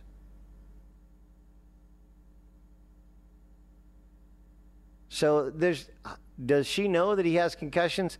Have they been technically defined as concussions? I'm sure he's found ways to duck and dodge around them and he says, everybody says they know the risk, but that's like I don't wear a helmet on a motorcycle guy. Oh, I know the risks. Okay. But I, you know, I want to wear, I want to not wear a helmet so I feel the wind in my hair. Yeah. Well, listen, we want you to wear a helmet so that if and when you crash your motorcycle, your head is not rolling down the street because that's a little tough to pick up for the police officer, right? We prefer you to not have um, massive brain trauma from rolling your bike because you didn't have a helmet on. So, hey, Chachi, put the helmet on. Like, I know the risk guy is trying to explain his own stupidity guy.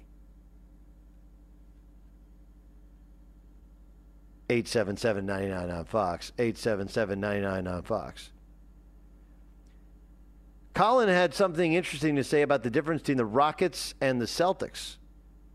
That's part of what did the Fox say next. With TrueCar, you can find out what other people in your area paid for the same car you're looking for, new or used. Visit TrueCar to enjoy a more confident car buying experience. Doug Gottlieb Show, Fox Sports Radio. Sam Amick just tweeted out while Nick Young to the Warriors remains a possibility, I'm told there are several other teams still in the mix for Swaggy P's services. If they could, uh, if they could turn around JaVale McGee's, um, what's the what's the term I'm looking for? Uh, career. There's also like the uh, uh, image in one year. Imagine what they could do with Swag, for Swaggy P. Right? Imagine what they could do for Swaggy P. I believe we have the best lineup in sports radio. Starts with Clay Travis early in the morning. You get the Undisputed on uh, Sirius XM Channel 83. Then you get Colin Cowherd on many affiliates. Some get Rich Eisen as well. You got oh, I forgot I almost forgot Dan Patrick. Like, dude, that's a murderer's row. And then after me, you get um, Steve Gorman. Then you get JT the Brick. Then you get Ben Maller and J- Jason Smith. I mean, that's really, uh, you know, I listen to a lot of sports radio. I'm like one of those guys that I, uh, it's like a busman's holiday. I enjoy, and I enjoy all these shows. So what we do is every day we can try and pluck an argument, a take, an interview, something we like from one of the shows, bring it back for you, and we call it. And this. now. Colin Cowherd earlier today, who doesn't like the Celtics sitting on their picks, does love the Rockets, had this to say about the difference between the two organizations. I'm a huge fan of what Daryl Morey is doing in Houston. When you create this sense that, hey man, they got a party going on in Houston. Daryl Morey acquires Chris Paul, knowing they may not fit together. What it created was a sense of veterans willing to be part of something, walking past a bar where there's real fun going on. What do you know this morning? Carmelo Anthony is now open to waiving a no trade clause and would consider the Houston Rockets. What Daryl Morey is doing is saying, listen, I watched what happened in Miami. I'm watching what is happening in Golden State. You can create a sense that, hey, man, we're having fun here.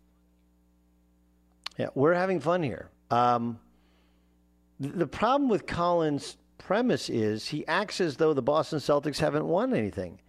Danny Ainge did win a title. He's been to multiple NBA finals. And then he's rebuilt it, and they did have the best record in the East, and they have plenty of room in the salary cap as well as the draft picks. Like they're in prime position to continue to grow and evolve, as opposed to the Houston Rockets, who they're kind of going all in on the opposite strategy, the one that worked out for them last year in the regular season. Like the Rockets are coming off a season in which they blew everybody away in terms of their improvement. One, because James Harden was in better shape from day one. But secondly, and maybe more, more importantly, they had all these pieces that fit together. Like Eric Gordon's not great, but in that system, Eric Gordon is great. Ryan Anderson's not great, but in that system, Ryan Anderson's great. Clint Capela's not great, but in that system, Clint Capela's great.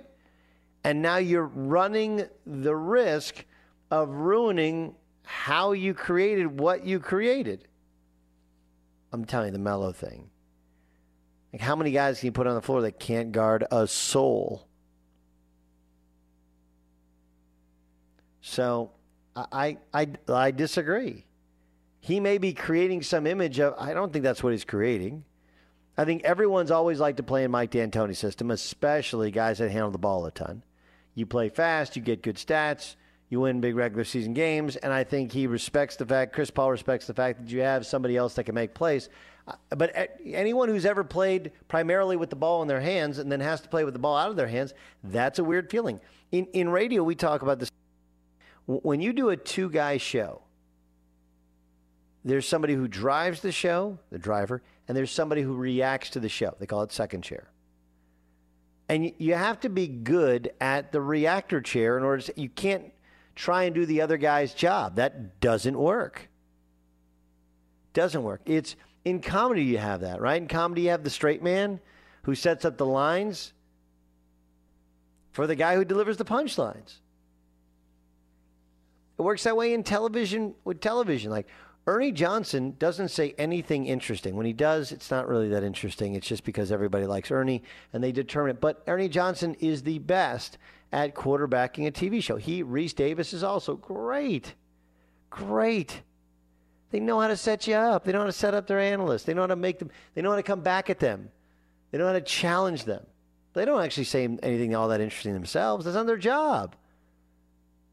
The idea that Paul and James Harden, who both are better with the ball in their hands, and one's going to be better without the ball in their hands, I, I don't, I don't get it.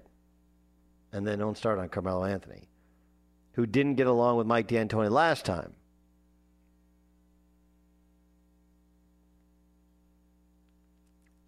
But it doesn't matter this time. Of course, it's going to matter. It always matters. Always matters.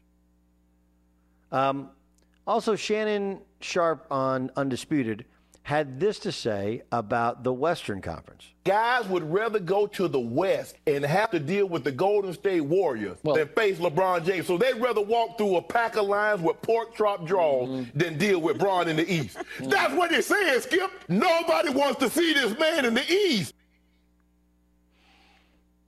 Yeah, I don't think that has anything to do with it. I don't, it doesn't have anything to do with anybody evol- uh, um, avoiding LeBron James. I don't. Like, because one way or the other, you're going to have to go. So you'd rather you'd rather go through LeBron. You'd rather go through the Warriors than go through LeBron James. Like that's silly. That doesn't make any sense. The league is cyclical. There were times in which the East was better, and now it's been the West for a good portion of time. During Jordan's era, the East was far and away the better the better conference. It wasn't really all that close. Once the Lakers went out, then it, then you'd have the Trailblazers a little bit. You had the the Sonics a little bit. You had the Jazz a little bit. You had the Suns a little bit. But you always had the Knicks. You had the Pacers. You had the Cavs. Uh, you had the Heat. You had some other really good teams. You had the Celtics early on. You had the Pistons early on. So I just think it's cyclical. And the problem is that so many of the star players are in the West. And star players are now starting to coagulate like blood. And they're coagulating on teams in which those star players already play on. They're not going to new teams. That's all. You know, does that change if Boston all of a sudden, you know, if Gordon Hayward goes to Boston, goes to Miami, is he now trying to run to LeBron James? No, you go to a specific situation that fits you in the salary cap and fits you as a player. That's what the Fox said. Ah, what does the fox say? 877 99 on Fox is the phone number. 877 99 on Fox. You know, um, there's an expression in college basketball, which I find fascinating. College basketball coaches have a tendency to get to tell you about the guys that um, that they didn't get. Oh man, I should. I almost signed Kawhi Leonard. I almost signed Steph Curry. I almost signed Klay Thompson. I didn't. Had I signed them. But there's something college coaches say that to me relates to the NBA and to the Cavaliers specifically. I'll tell you what it is next the Doug Gottlieb Show. What up? It's the Doug Gottlieb Show, Fox Sports Radio, coming from the satellite studios of uh, Tel Aviv, Israel. My thanks to uh, our host here in Tel Aviv, as well as my man Scott Shapiro, hooked me up. So I continue and can coach a little ball at the Maccabi games, which get underway next week. Uh, it has been uh, it has been hot. I mean, dude, hot, hot, hot. I don't know what it's like in the states. Ramos, how's it been in the valley? Been warm? It's always warm in the valley. Yeah, it's been not as hot, but I, I think the heat is going to start to rise as this week continues here. So it's going to get up to the hundreds. Oh. That's what I heard. It's going to get into the hundreds. Yes, Okay. as the week progresses. Uh, music. Now, music lives down by the water. Uh, he's big pimping in my car. That's right. so true. Did you Drove it around a little bit today? I last know you week. big pump. Not today. Yeah, how, how, not uh, today not because Uh, the holidays there's no traffic anyway, so I just drove my Yeah. car. Didn't need the uh, the carpool lane. Didn't need the carpool lane. Cool. Um, have you figured out this? Did I teach you the sunroof? Have you figured out the sunroof? I have not. I haven't really messed with it too much. There's it, the car can do so much. I'm afraid to start like pressing buttons. But it's fun though, right? I mean, you do enjoy it. Like, oh yeah, it's cool. I, I get nervous, but yeah, no, it's great. Would you say it's like the Batmobile in a way? Like it does. It's ser- it's incredible what those cars can do. It's it's, It's- seriously it's- a smart car. It is. It, it's way smarter than any of us. Like it does Yeah. some things. You're like, wow. And I can, you know, I can track him from my phone, so I can find out, and I can open the moonroof for him. But and I can close the moonroof for him if I wanted to. But I, I I'm I'm going to like pick up dinner, and all of a sudden I get a text from Doug at four in the morning in Tel Aviv. Hey, where are you going? Where are you going? Where are you going? What are you doing? What are you getting? Hey, can you pick me up something? Can you pick me up something? So, uh, can I tell you the grossest thing I've seen in a long time? Oh, I got to share this all with right, you. Okay. what's going on? All right, so here's the grossest thing ever. So, um, you know, the watermelon in Israel is phenomenal. Do you guys do know that? Have you, has anybody ever told you that? Like, it's the land of milk and honey, but one of the things they're known unaware. for here, one of the things they're known for here is their seedless watermelon. Uh, unbelievable. Like every, it seems like every bite of watermelon I bite into is better than the next. It's that good, right? So, um, La- uh, was it last night? Let's see here. Yes, last night. I actually got in super early last night. You know, there's been some late nights doing this show because this show on the West Coast is 12 to 3, East Coast is 3 to 6.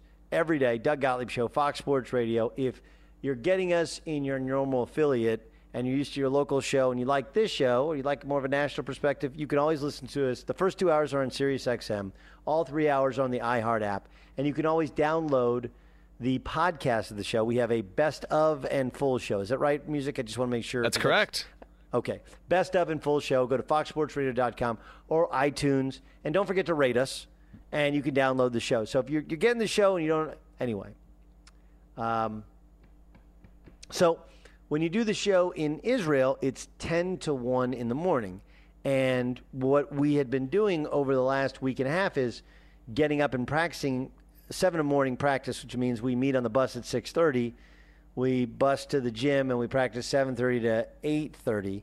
Come back, eat, uh, shower, maybe work out, and then you go tour the country the rest of the day. So it's a long day, culminating in a night of radio, not a lot of sleep. So last night they had a it was like a Fourth of July celebration, but because Fourth of July everybody won't be together, they had it last night at the hotel we're staying at for like 900 people. So I was, um, you know, there's like a mad rush to the food. And then over to the side, there's like a dessert table. And as you guys have, I think, come to learn, like, I'm not really a sweet guy. I'm more of a fruit guy. Like, I would prefer, like, I'm an apps to dessert guy in a restaurant, but in real life, like, I'm a fruit guy to sweets guy any day of the week.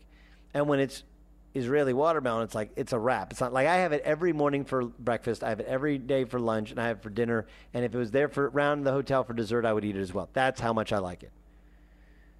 Um, so I was I was at the watermelon bar, and there's these big bowls of just cut up watermelon. And there was like an Israeli driver, and he comes over, and he's he looks the part of a foreign driver, where he's kind of got like the striped shirt He's got like the hair billowing from his from you know his neck. He's got the hair in the back of his arms, and he comes over and he's got a fork in his hand. And so I was watching him, and I was like at a different bowl, and I watch him, and he takes a bite. He he uses his fork and he pokes into a piece of watermelon. And he takes a bite, and I was like, that's kind of gross. Then he goes back in for another bite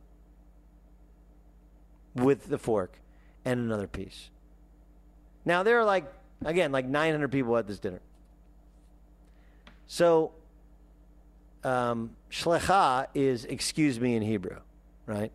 So I was like, shlecha, dude, what do you? And he's like, so uh, how you say, how do you say uh, what in Hebrew? Do you guys know how to? It's ma, ma. He's like ma, ma. I was like, dude, don't eat the watermelon out of the bowl. I was like, I, I'm pointing around all these people, and I was like, see all these people? They're all trying to eat the watermelon, and nobody wants your germs. And he played the he played the I don't speak English card, which he speaks English. He just knew he got caught. It's not even like double dipping. It's way more gross than that because he's taking his fork, putting it in a piece of watermelon, eating it. And while you could say if he had completely precise aim, then he's always getting the watermelon that he's eating. But nobody has that good of aim, right? Plus, it's just the idea that's rude. It's rude. And if he had that good of aim, he'd be a surgeon. He wouldn't be a driver. Am I right here? I'm not. I'm not the only one thinking this. Yeah, no, that's bad. You can't be. So you yeah, can't be I mean, so I, dipping your fork I, in there. So I shamed him a little bit. I pointed out to some other people, and he kind of backed away from the watermelon table. Although it should have been quarantined, I don't think anybody should have touched it from that point forward. So then I went back and I talked to my the, the guy, the kids on my team. They're like kids; they're in their twenties. And I was like, I told him what happened. And so we look over at him, and he's using the same fork to clean his fingernails. Oh. It's, uh, like, it's all kinds of disgusting. But wait, here's the kicker. So this morning, this morning, we get on the bus, and we get on the bus, and as we get on the bus, who walks by but driver guy who was eating watermelon with the same fork continuously and then picking his fingernails, and guess what? He's wearing the same shirt this morning as wearing last. Ah, yes. Maybe now, maybe, maybe I'm reasonable. Maybe he, he, there's a certain level of poverty there where he got free watermelon. He just got decided he started eating, and you know maybe that's why he didn't change shirts. Or maybe he's just one of those people, and everyone I think in their lives knows one of these people that has ridiculously terrible hygiene, and it's so gross you have to relay it to a friend, which is what I'm doing. You have bad hygiene guy in your in your in your like mental Rolodex, don't you, music? Do you have do you have a buddy who's a bad hygiene guy? Oh yeah, we all have those people. And you I I actually had one of them was a roommate and he was from uh, New Zealand. And his thing was he would shower, Mm-hmm. but his idea of a shower was just like getting in the shower with water and like rinsing himself off. Like he didn't he, he had a weird thing about like soap. He didn't like believe in soap. Right, right. So, So- he, he liked the natural he liked the natural smell of it. Right. And so he just wanted to get in the shower, rinse off, and then get out. And we had to tell him, like, dude, like, we had weights and then practice and then you just like rinsed off but like you didn't rinse your stink off you know Oh, like wow. dude Gross. you just rinsed off your sweat but you still have a very bad odor you know oh, and like no, no. Listen, I played with a stinky guy in in Russia, and and when you think of like Europeans or especially Eastern Europeans, you think like all that bo stink, and some guys do have that bo stink. Now, my team in Russia, my first year out, most all those guys had traveled the world. There was Russians, Lithuanians, Ukrainians, uh, one other American, Willie Burton, and nobody had. Everybody used soap and deodorant and cologne and smelled good or whatever, except for one guy and his stink was so bad. I'm telling you, if you got on your jersey in practice, it was going to stay there for three weeks. You couldn't get it out. oh gosh It was, and it just like, oh God, what is that? That smell is so bad. It's that permanent smell of funk. It's like New York smells like that in the summer when it's really, really hot. It's like a mix of urine and heat. I, I don't know what the. It's just, it's, it's ridiculous. And then you add in bo, and that's what you get with with Europe. Um, our tour guide had that today and yesterday, where it was just he, he was just hot. Like everybody was hot and smelly, but he was just hot and smelly to another level. All right, here's what I wanted to get to. Um, I think it's super interesting that that uh, Chauncey Billups turned down the Cleveland Cavaliers. I under, I fully understand that they may have been far apart on money, and that's part of that's that's a good portion.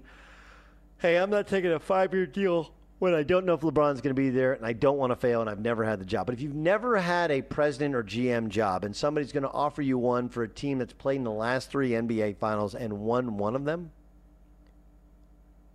something's wrong there. Like the whole deal is that Chauncey Billups is one of the few guys who LeBron James would have to look in the eye and really, really respect. Because if you bring in some, did you see LeBron's tweet over the weekend? Did you guys see this?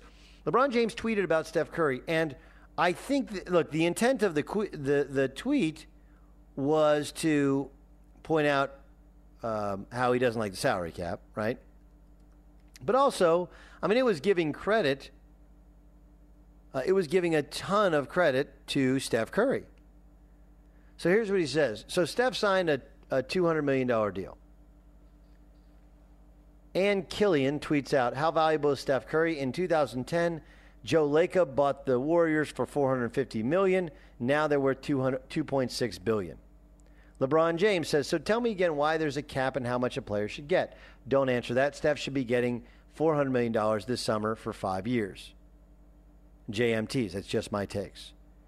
There's, a, there's, there's so many ways in which this is one of the dumber tweets a smart guy could ever tweet. It is. LeBron James is not a dummy. This is a dumb tweet. Like, look, and I, I've, I'm not a dummy. I have dumb tweets. This is a dumb tweet. First of all, LeBron James was the VP of the NBA PA. He was in the room when the CBA was negotiated and signed. If he didn't like the salary cap, and he's arguably the greatest player in the last 20 years in the NBA, then stand up now or forever hold your peace. Secondly, equating the net worth of the Golden State Warriors to one player. This is not the Cleveland Cavaliers and, and LeBron James and Cleveland that it's like, look, Joe Lacob bought a team in 2010 that wasn't any good. It's not just Steph, it's not just KD, it's not just Klay, it's also location. If you bought a house for $4.5 million in the Bay Area in 2010 when the market was down, that market now, that, that house is worth at least twice, if not three times as much. It's a fact. Although, in all honesty, the Silicon Valley's market didn't go down hardly at all, but it stayed flat.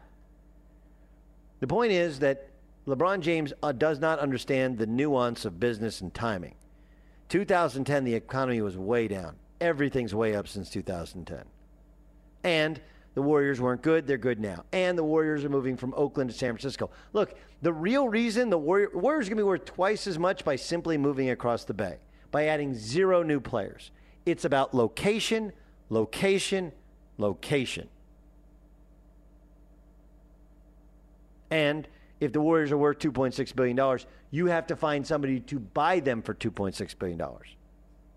This is, this is the opposite of the J.J. Redick conversation. Oh, J.J. Redick's now worth $23 million.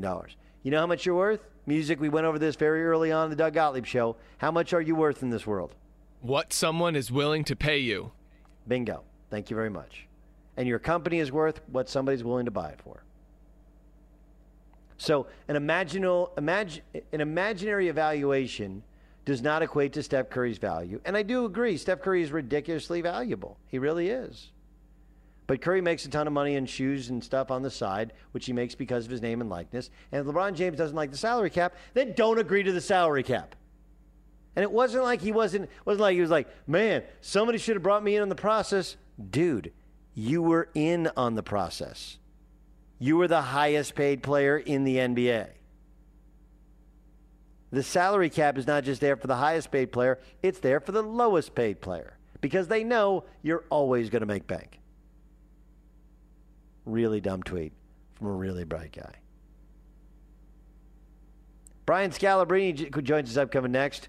Why hasn't Gordon Hayward already committed to coming to the Boston Celtics? We'll ask Scal. Next. With TrueCar, you can find out what other people in your area paid for the same car you're looking for, and on average, save over 3000 off MSRP. Whether you're looking for a new or used car, visit TrueCar to enjoy a more confident car buying experience. Doug Gottlieb Show, Fox Sports Radio. We continue to cover NBA free agency. The moves before free agency probably more exciting than actual free agency, um, with the Minnesota Timberwolves going out and getting Jimmy Butler, and of course the Houston Rockets getting Chris Paul. Uh, let's welcome in Brian Scalabrine, decade-long NBA pro, who joins us here on FSR. And uh, let's. I want to kind of begin with Chris Paul. Um, I liken to this to a radio show where two guys have their role. You know how this works. When guys are used to playing with the ball in their hands, and suddenly they don't have the ball in their hands, they don't know what to do with themselves. Do you think ultimately this works and makes them actually better than they were this this year? You know, I think I'm going to be wrong on this one, but I don't think that it's going to work. I don't think that Houston will be a better team. I don't think that James Harden will have a better season, but maybe the indication of them doing this was the the playoff run and just James Harden running out of gas against the Spurs. I mean, there was no reason he played that bad in that elimination game, and, they, and he probably thinks I need more than just me being the guy who can do this. But I will say this: D'Antoni is the man when it comes to offensive creativity. I'm sure he'll figure it out to a certain extent, but I don't I don't see how Houston got better during this trade. I, I feel like they're still status quo. Um, all right, so my my thought was, boy, it really hurts the Spurs. Boy, it really hurts the Clippers. Those are two teams competitive in the West, and that the the if anything, the NBA got more condensed in terms of teams to challenge the Golden State Warriors. I want to talk about the Thunder in a moment, but is that a fair assessment that, like, look, Dejounte Murray's not there yet, and the likelihood that Tony Parker returns from a torn quad, not great. And they, they need all those pistols firing in order to compete at the top level. And then while the Clippers might be different and more interesting, they're not going to be as good. I kind of feel like that, that move condensed the West a little bit more. Am I way off? Well, when you say condensed the West, do you think that Houston is a threat? I don't see Houston as a threat. No, I think they're. I, I, I'm with you. I don't think they got much better, but I think Okay. that the Clippers got worse, and I don't think the Spurs are going to be better than they were last year. Like, so who's who's a real threat out west? And, you know, and like, I don't know if San Antonio is. You're saying like if Chris Paul would have went to San Antonio, then we could be having this conversation right Correct. now. But I just don't feel like this year anybody is in that classification. It is one all by themselves, and a, and a couple teams like who's going to be the best team to challenge them? Who's going to go to the Western Conference Finals? That's what we're sort of having. You know, play, everyone's sort of playing for second when you're talking about the Warriors. Okay, what about uh, Paul George going to the Thunder? Do you does that move change them in a way in which they're more competitive? Yeah, definitely more competitive. You know, not on that level, but I mean, I probably can, you know, say this second best team in the West. You know, they have the inside presence with Adams. You're adding some scoring to go along with Russell, who can, you know, Mr. Do everything. So, I, I mean, I was never a huge, huge fan of Oladipo. You know, I think Sabonis is fine. I don't think they gave up much to get them. The upgrade was what, like the whole Eastern Conference, and everyone that was in the Paul George sweepstake is shaking their head saying, like, really? This is what you wanted? Like, you asked for uh, draft picks moving forward. You ask for some current starters, and you settle on guys like Oladipo and Sabonis. It was clearly a move to ship them out west and get Paul George out of the East. My only beef with the move was you could have made that move in two weeks. You could have waited till after free agency to make that move, but I sort of thought they, they jumped the gun a little bit on that one. But with that being said, talking Western Conference, yeah, I would say OKC, second best team in the Western Conference. Here's a problem, though. They, they just don't have enough shooting. You know, Russ is a great player, but not a great I shooter. know. And Yeah, they're going to probably George bring back on. That. He does, but not not so much. Like, look, um, like Oladipo's not a good enough shooter. I I I think he's okay. I think he's a fifth best starter, right, or fourth, fifth best starter.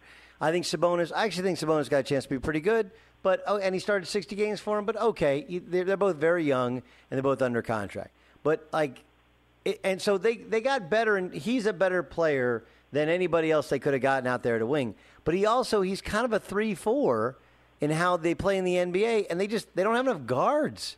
And they're going to bring back Andre Robertson. He still can't shoot. They still got the same problems. Um, okay, so then you tell me, who do you got as the second best team? Are you are you saying Gordon I don't know, Hayward I- signs back with Utah, Minnesota? Well, are you going to say they make the jump? Like like I'm I'm unclear on who, what you got for the second best team in the Western Conference. I'm not sure there is one. I'm, I'm, I agree with you there, which is kind of depressing. It's kind of depressing that we're like, all right, Thunder, Cavs again, and everything else doesn't matter. I'm just kind of thinking. I'm thinking of Oklahoma City. It's one. It's a potential one-year rental, and you could lose them both to LA. And then what? Like, is it worth rolling the dice when you know you don't? You're not really good enough. I don't know. That's a that's a tough. That's a tough call. Yeah, right, I let's, think- let's talk. Let's let's talk about Hayward.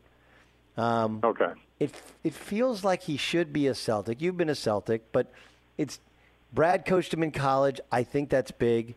Um, I think the fact that they already have like Miami's telling him we're gonna win. Boston's like we are winning.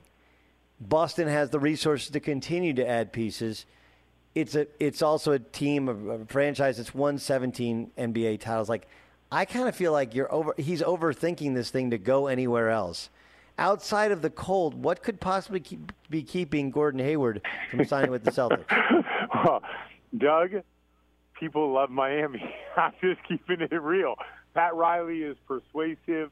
People love Miami. They go on the tour. The tour has worked before. It, it, it could work again. Um, what I will say this though, with Paul George going west, Jimmy Butler going west, doesn't it seem like Paul George has to go east? Like he has to, like he can be a perennial Eastern Conference All Star. You mean- you mean- you mean Gordon- you mean Gordon Hayward. You know You what mean- I mean? I'm You sorry, mean Gordon sorry, Hayward. Gordon Hayward. Yeah, Gordon Hayward should definitely come out east now that you know. I mean, it's a it's going to be a hard make for him to make the All Star team out west. And I mean, not I'm not, I don't think he'll start over LeBron or, or Giannis, but there's a good chance that he gets to nod at a guard position uh, in the in the Eastern Conference. So I think he should go east. I would love to tell you, and uh, you're right. The winning, Brad Stevens, you know, tradition, but it's hard. It's always hard to bet against Pat Riley and the Heat and the no state income tax and all that stuff really comes into play. Hmm. I don't know. I just you go somewhere who you, you trust the coach, you know the coach, it's a good team. I get it. Warm weather's awesome. I mean, and and Boston cold is real, real, real, real, real cold. Um, Chauncey doesn't take the president of the Cavaliers job. Um, and like, look, I know Chauncey has been up for other jobs, for the Atlanta job for one, um, maybe for Milwaukee as another. But this is a chance to take over a franchise that's been to the last three NBA finals, and he seemed to have been the one guy who could look LeBron James in the eye and and garner garner respect from him, as opposed to somebody else who's you know more of a number guy or or a non former player guy. Uh, th- this does not paint a pretty picture. But what are your thoughts on Chauncey just turning down the job? Yeah, it, it has to mean that LeBron is leaving, right? What else could it mean? I mean, why? If you go in there and have this conversation, obviously you're going to talk to LeBron before you take the job, and you say, you know, hey, Bron, you know, what's the deal? I want to take this job. Are we going to do this? Are we going to, you know, try to win another championship, get over the hump? Can, you know, can we get Paul George? Like, what, all these things they have to be in the conversation. If Paul George goes to OKC and Chauncey doesn't take the job, I don't know. To me, like the writing's on the wall. This is it for the Cavs. Like, they got one more year to try to beat the Warriors, and then LeBron goes west. Does it take away from LeBron's seven consecutive NBA Finals runs that it's been in the East? No, nothing. Nothing will ever take away from everything that LeBron has done at this point. I think he can continue to lose to the Warriors until that team is broken up, and it won't take away from what he's done. Like all the the, the championships, uh, not this past season, but the season before the championship. So, no, it's not going to mess with his legacy. He can only go up from here, and so you know, I just, I just don't, and I don't know how Cleveland will deal with it when he finally does leave. He promised him a championship. He got him a championship.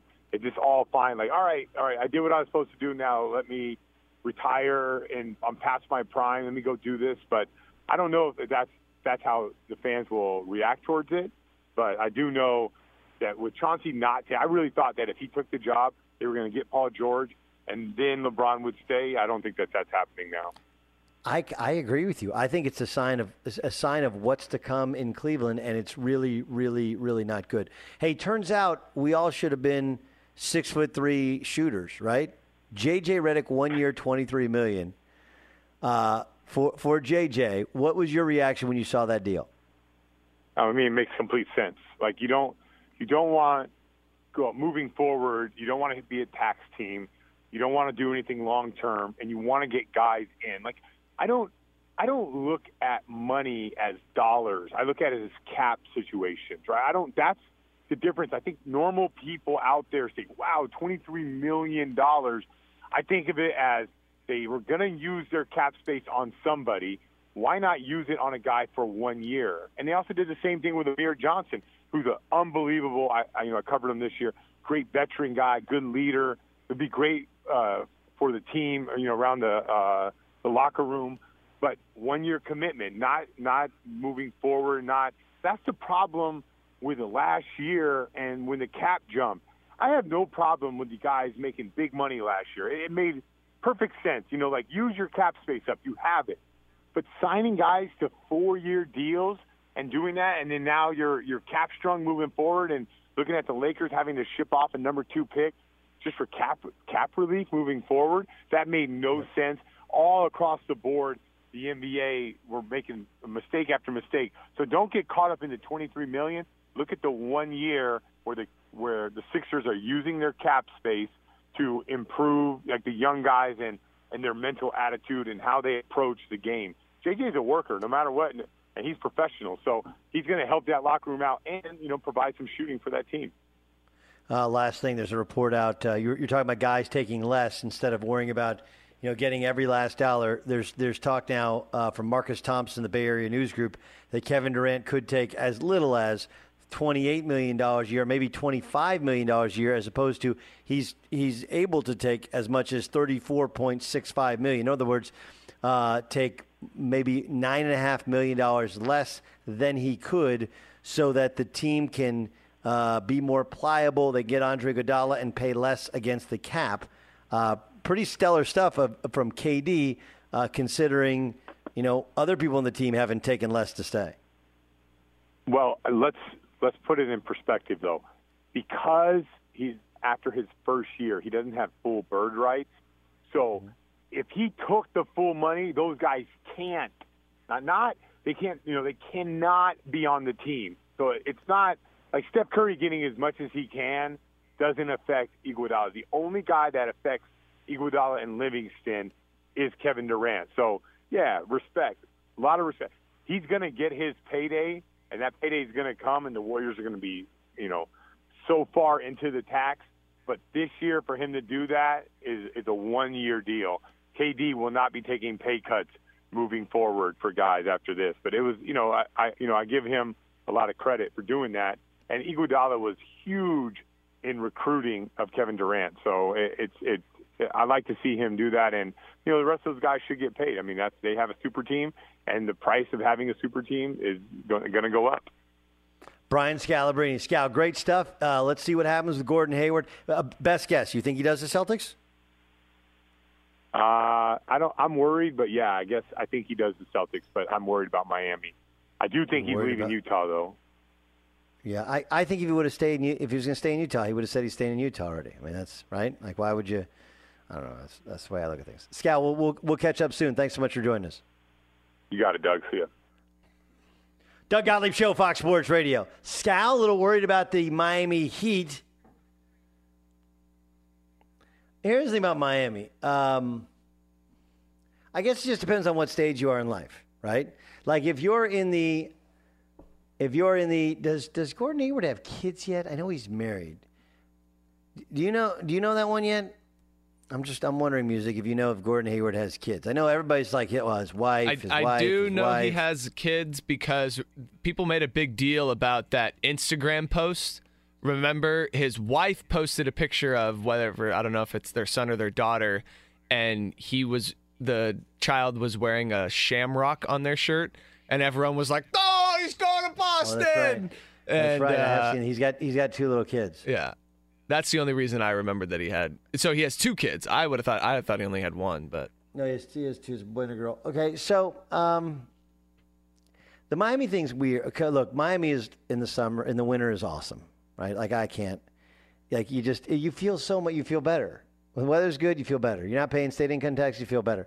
Now they will get you back with um, potentially cost of living in terms of how much it costs to actually live there and drive a car there and property tax there, and then you have to do private school there, et cetera. I, I, I think the kids thing is important. And I think that, like, my guess would be that Brad Stevens would be like, our kids could go to school together. Your kids, I can find you. Whereas I don't think that's the deal with Pat Riley. Uh, that's a hard one. The weather thing is big. My wife is huge on the weather. Huge. I don't care as much. Like, um, I've lived in New England 12 of the last 14 years, and I no, I don't like winter. I don't like how long winter is. I like snow, especially like like a fresh driven snow. Like it's awesome. It's hard to get around in. It's a pain. But I- I, mean, like I go sledding. My kids are old enough. I go sledding with them. We go skiing. It's it's cool, and it's it's it's beautiful. You look outside. You're like, wow, it's beautiful. And you have a you buy a little bit bigger house because you spend more time in your house because of the weather. Um, and I love the fall. I don't like the spring as much, although it's more because my kids and wife have allergies. But everybody has allergies with everything going in bloom at once. Now, weather though for my wife is it's it's, like everything, completely changes her mood. So I get it, and maybe his wife is affected that way. But I kind of think if you got two kids and you're close to Brad Stevens and they're all about family, and it's the Butler the Butler way. I still think he goes to Boston in the day. From from Let's just the pro- go- no go from just a basketball perspective, when you look at what the Heat now, I know their final record wasn't that great, but they made that late late push in the second half of the season when we're in the playoff mix. Right. But compared to when you see the Celtics ended up getting the one seed, now that's largely because the Cavs weren't trying to get the one seed. Do you think he's better off at one versus the other? Do you think playing for the Heat, they could end up being one of the best teams in the East? I think either way he goes to will end up being one of the best teams in the East. Obviously, the Celtics would make them the definitive second best team in the East, as opposed to the as opposed to the Wizards, who are right there in the mix. Um, I think the Heat is still TBD. I think I think it's still TBD with the Heat. All right, coming up next, we'll get to the press. Five stories you might have missed in five minutes. Next on the Doug Gottlieb Show. This is the Doug Gottlieb Show on Fox Sports Radio. With TrueCar, you can find out what other people in your area paid for the same car you're looking for, new or used. Visit TrueCar to enjoy a more confident car buying experience. Doug Gottlieb Show, Fox Sports Radio. Mm, mm, mm, mm, mm, mm, mm, mm. See, this could have been on my uh, on my '90s uh, DJ list. Ramos, you're in. Oh, I'm in. You're in on that. Most definitely, yes. Uh, Paul Millsap signed with the Nuggets because the Hawks didn't make him an offer. Let's get to that. Among several stories that Bruce, uh, Ralph, excuse me, Bruce, Ralph Irvin's going to bring us in the press. The press. Sorry, Ralph. Bruce Irvin, one of my favorite defensive uh, ends in football. What do you got for us, Ralph? Well, that's okay. I like Michael Irvin too. So. Uh, Blue Jays have acquired Miguel Montero from the Cubs. You know that he was had his little incident last week with Jake Arrieta. So Toronto gets him plus cash for a player to be named later or for cash. Wait, what? The Cubs sent Miguel Montero and No, cash and to I- Toronto. I, I, wait, and Cubs Toronto can Miguel, go. Toronto can send cash or a player to be named later in exchange. here, please take Miguel Montero. He can't throw anybody out, and none of our pitchers like him because when it's their fault that he can't throw anybody out, he blames them, right? Well, he can't throw anybody out. He can throw somebody under the bus, and it's not himself. Hello. Um, my big thing is I remember Schwarber's not a catcher anymore, that, and so they've had to call up a minor leaguer. I just think the big the Cubs are not right. They're just not right. They've had the disease of me, and Montero's had issues in the past, and he got himself run out of town. They're just not right, and it wouldn't stun me if this is one of those teams to which everybody thought they can run off two in a row, three, four, five championships in the next ten years because they have so much talent. This year has about been about the Nationals. It's been about the Dodgers recently more than it's been about the Cubs. They figured figure it out quick, but right now I'm just I've not been impressed by, by their cohesiveness. All right, you mentioned Paul Millsap. Well, part of the pitch to bring him to Denver was bringing Broncos linebacker Brandon Marshall to talk about what it's like to be in Denver. Yeah, I think it was more that they offered him what hundred million dollars over three years. I, I kind of think that was. He was like, ah, oh, Brandon Marshall's here, cool. Oh wait, it's the other Brandon Marshall. Wait, didn't he? Can you imagine if you sitting there going like, the, "Hey, I'm Brandon Marshall. I play for the Broncos. You should come here. It's a great city, awesome. Denver, good airport, a little bit outside of town, but you get everywhere. you want. Blah blah blah blah. Uh, you go skiing, this, that, the other thing. They love you if you're an athlete. Then you leave, and you're like, hey, that's not the same Brandon Brandon Marshall that used to play here, right? He's on a wide receiver, receivers and linebackers. Like, I have no idea who I have no idea who that guy is. That's what he that had, there's no chance that Paul Millsap, unless they had a previous existing relationship, he had any idea who Brandon Marshall was. None. The Lakers and free agent guard George Hill are in serious talks to bring him in as uh, basically helping out Lonzo Ball. The Lakers are in. Oh, to get uh, George Hill. Yeah, that's because they need they need a veteran point guard. They need a guy. George Hill can play point. He can play off the ball. Um, and look, the, George Hill's market kind of dried up a little bit, and the Lakers do have some cap space. He only played 49 games, but he came off a career high, averaging 16.9 points a game. I think this would be a really smart pickup, more so than Rondo, because George Hill can play off the basketball with Lonzo Ball, help him assimilate to the NBA. The Rockets' Daryl Morey is says that his staff is trying to find a loophole to allow the Rockets to go to the Eastern Conference. Is that a real story? It's- That's what it says here. Music, you wrote that? Is that a real story? He was. have a quote on I- it? I think it was more tongue in cheek that he was interacting with someone on Twitter. Someone on Twitter had written that the uh, the Rockets are exploring options in the new CBA to get into the Eastern Conference, and he tweeted a response saying, "Yes, our staff is hard at work seeing if there's any loopholes." Yeah, but that's not how you wrote it for Ralph. Ralph's sitting there going like, "Look, dude, I'm just reading the story. Don't clown me." This well, is a he Ryan also, he also re- referenced the fact that the Astros were able to switch leagues, so he thinks that hey, why not switch conferences? The Astros were able to switch leagues. The problem with the Astros switching leagues was it was because the Texas Rangers were in the American League and they wanted to create a rivalry because you know it, it's a great rivalry between the two. Uh, do you guys see the picture of the two? Do you guys know who leads the American League and hitting top two hitters in the American League are? Uh, it's it's uh, Aaron Judge and Jose Altuve. Jose Altuve. And they were standing next to each other yesterday in Houston, and Jose Altuve literally looks like Mini Me, right? Like if if if if Aaron Judge was Doctor Evil, Jose Altuve would be Mini Me, one fifth his size. What else you got? Uh, the New York Knicks uh, really don't want to keep Derrick Rose around, so he's meeting with Milwaukee to see if they can work out a sign and trade. Well, that'd be good news for the Knicks. Be good news for the Knicks. I don't know who plays point guard for the Knicks if they turn to the rookie from France, but um, this whole idea I, that of all the things Phil Jackson did, the one I agreed with the least was the idea of bringing Derrick Rose back because he wanted to come back. It would work, I guess, for the Milwaukee Bucks because they need a point guard, but the Milwaukee Bucks need shooting. Like the biggest issue with uh, Giannis Antetokounmpo is that when he plays the point, he's so not a shooter. He's everything is, you know, 18 feet and in. They need somebody like they need George Hill. George Hill's perfect for them, not Derrick Rose. I don't get that one. And a 101 year old runner from Louisiana has set the women's world record in the 100 dash for women 100 and over at 39.62 seconds at this year's National Senior Games. That's pretty. That's pretty awesome. It's pretty awesome. I think I don't know. I I wonder. I wonder if, if she could beat Ramos. Ramos, are you fleet of foot? Could you beat a 39 second 100 meter dash? I think so. Yeah, I'm very slow, but I think I could do that. Yeah. And that's the press.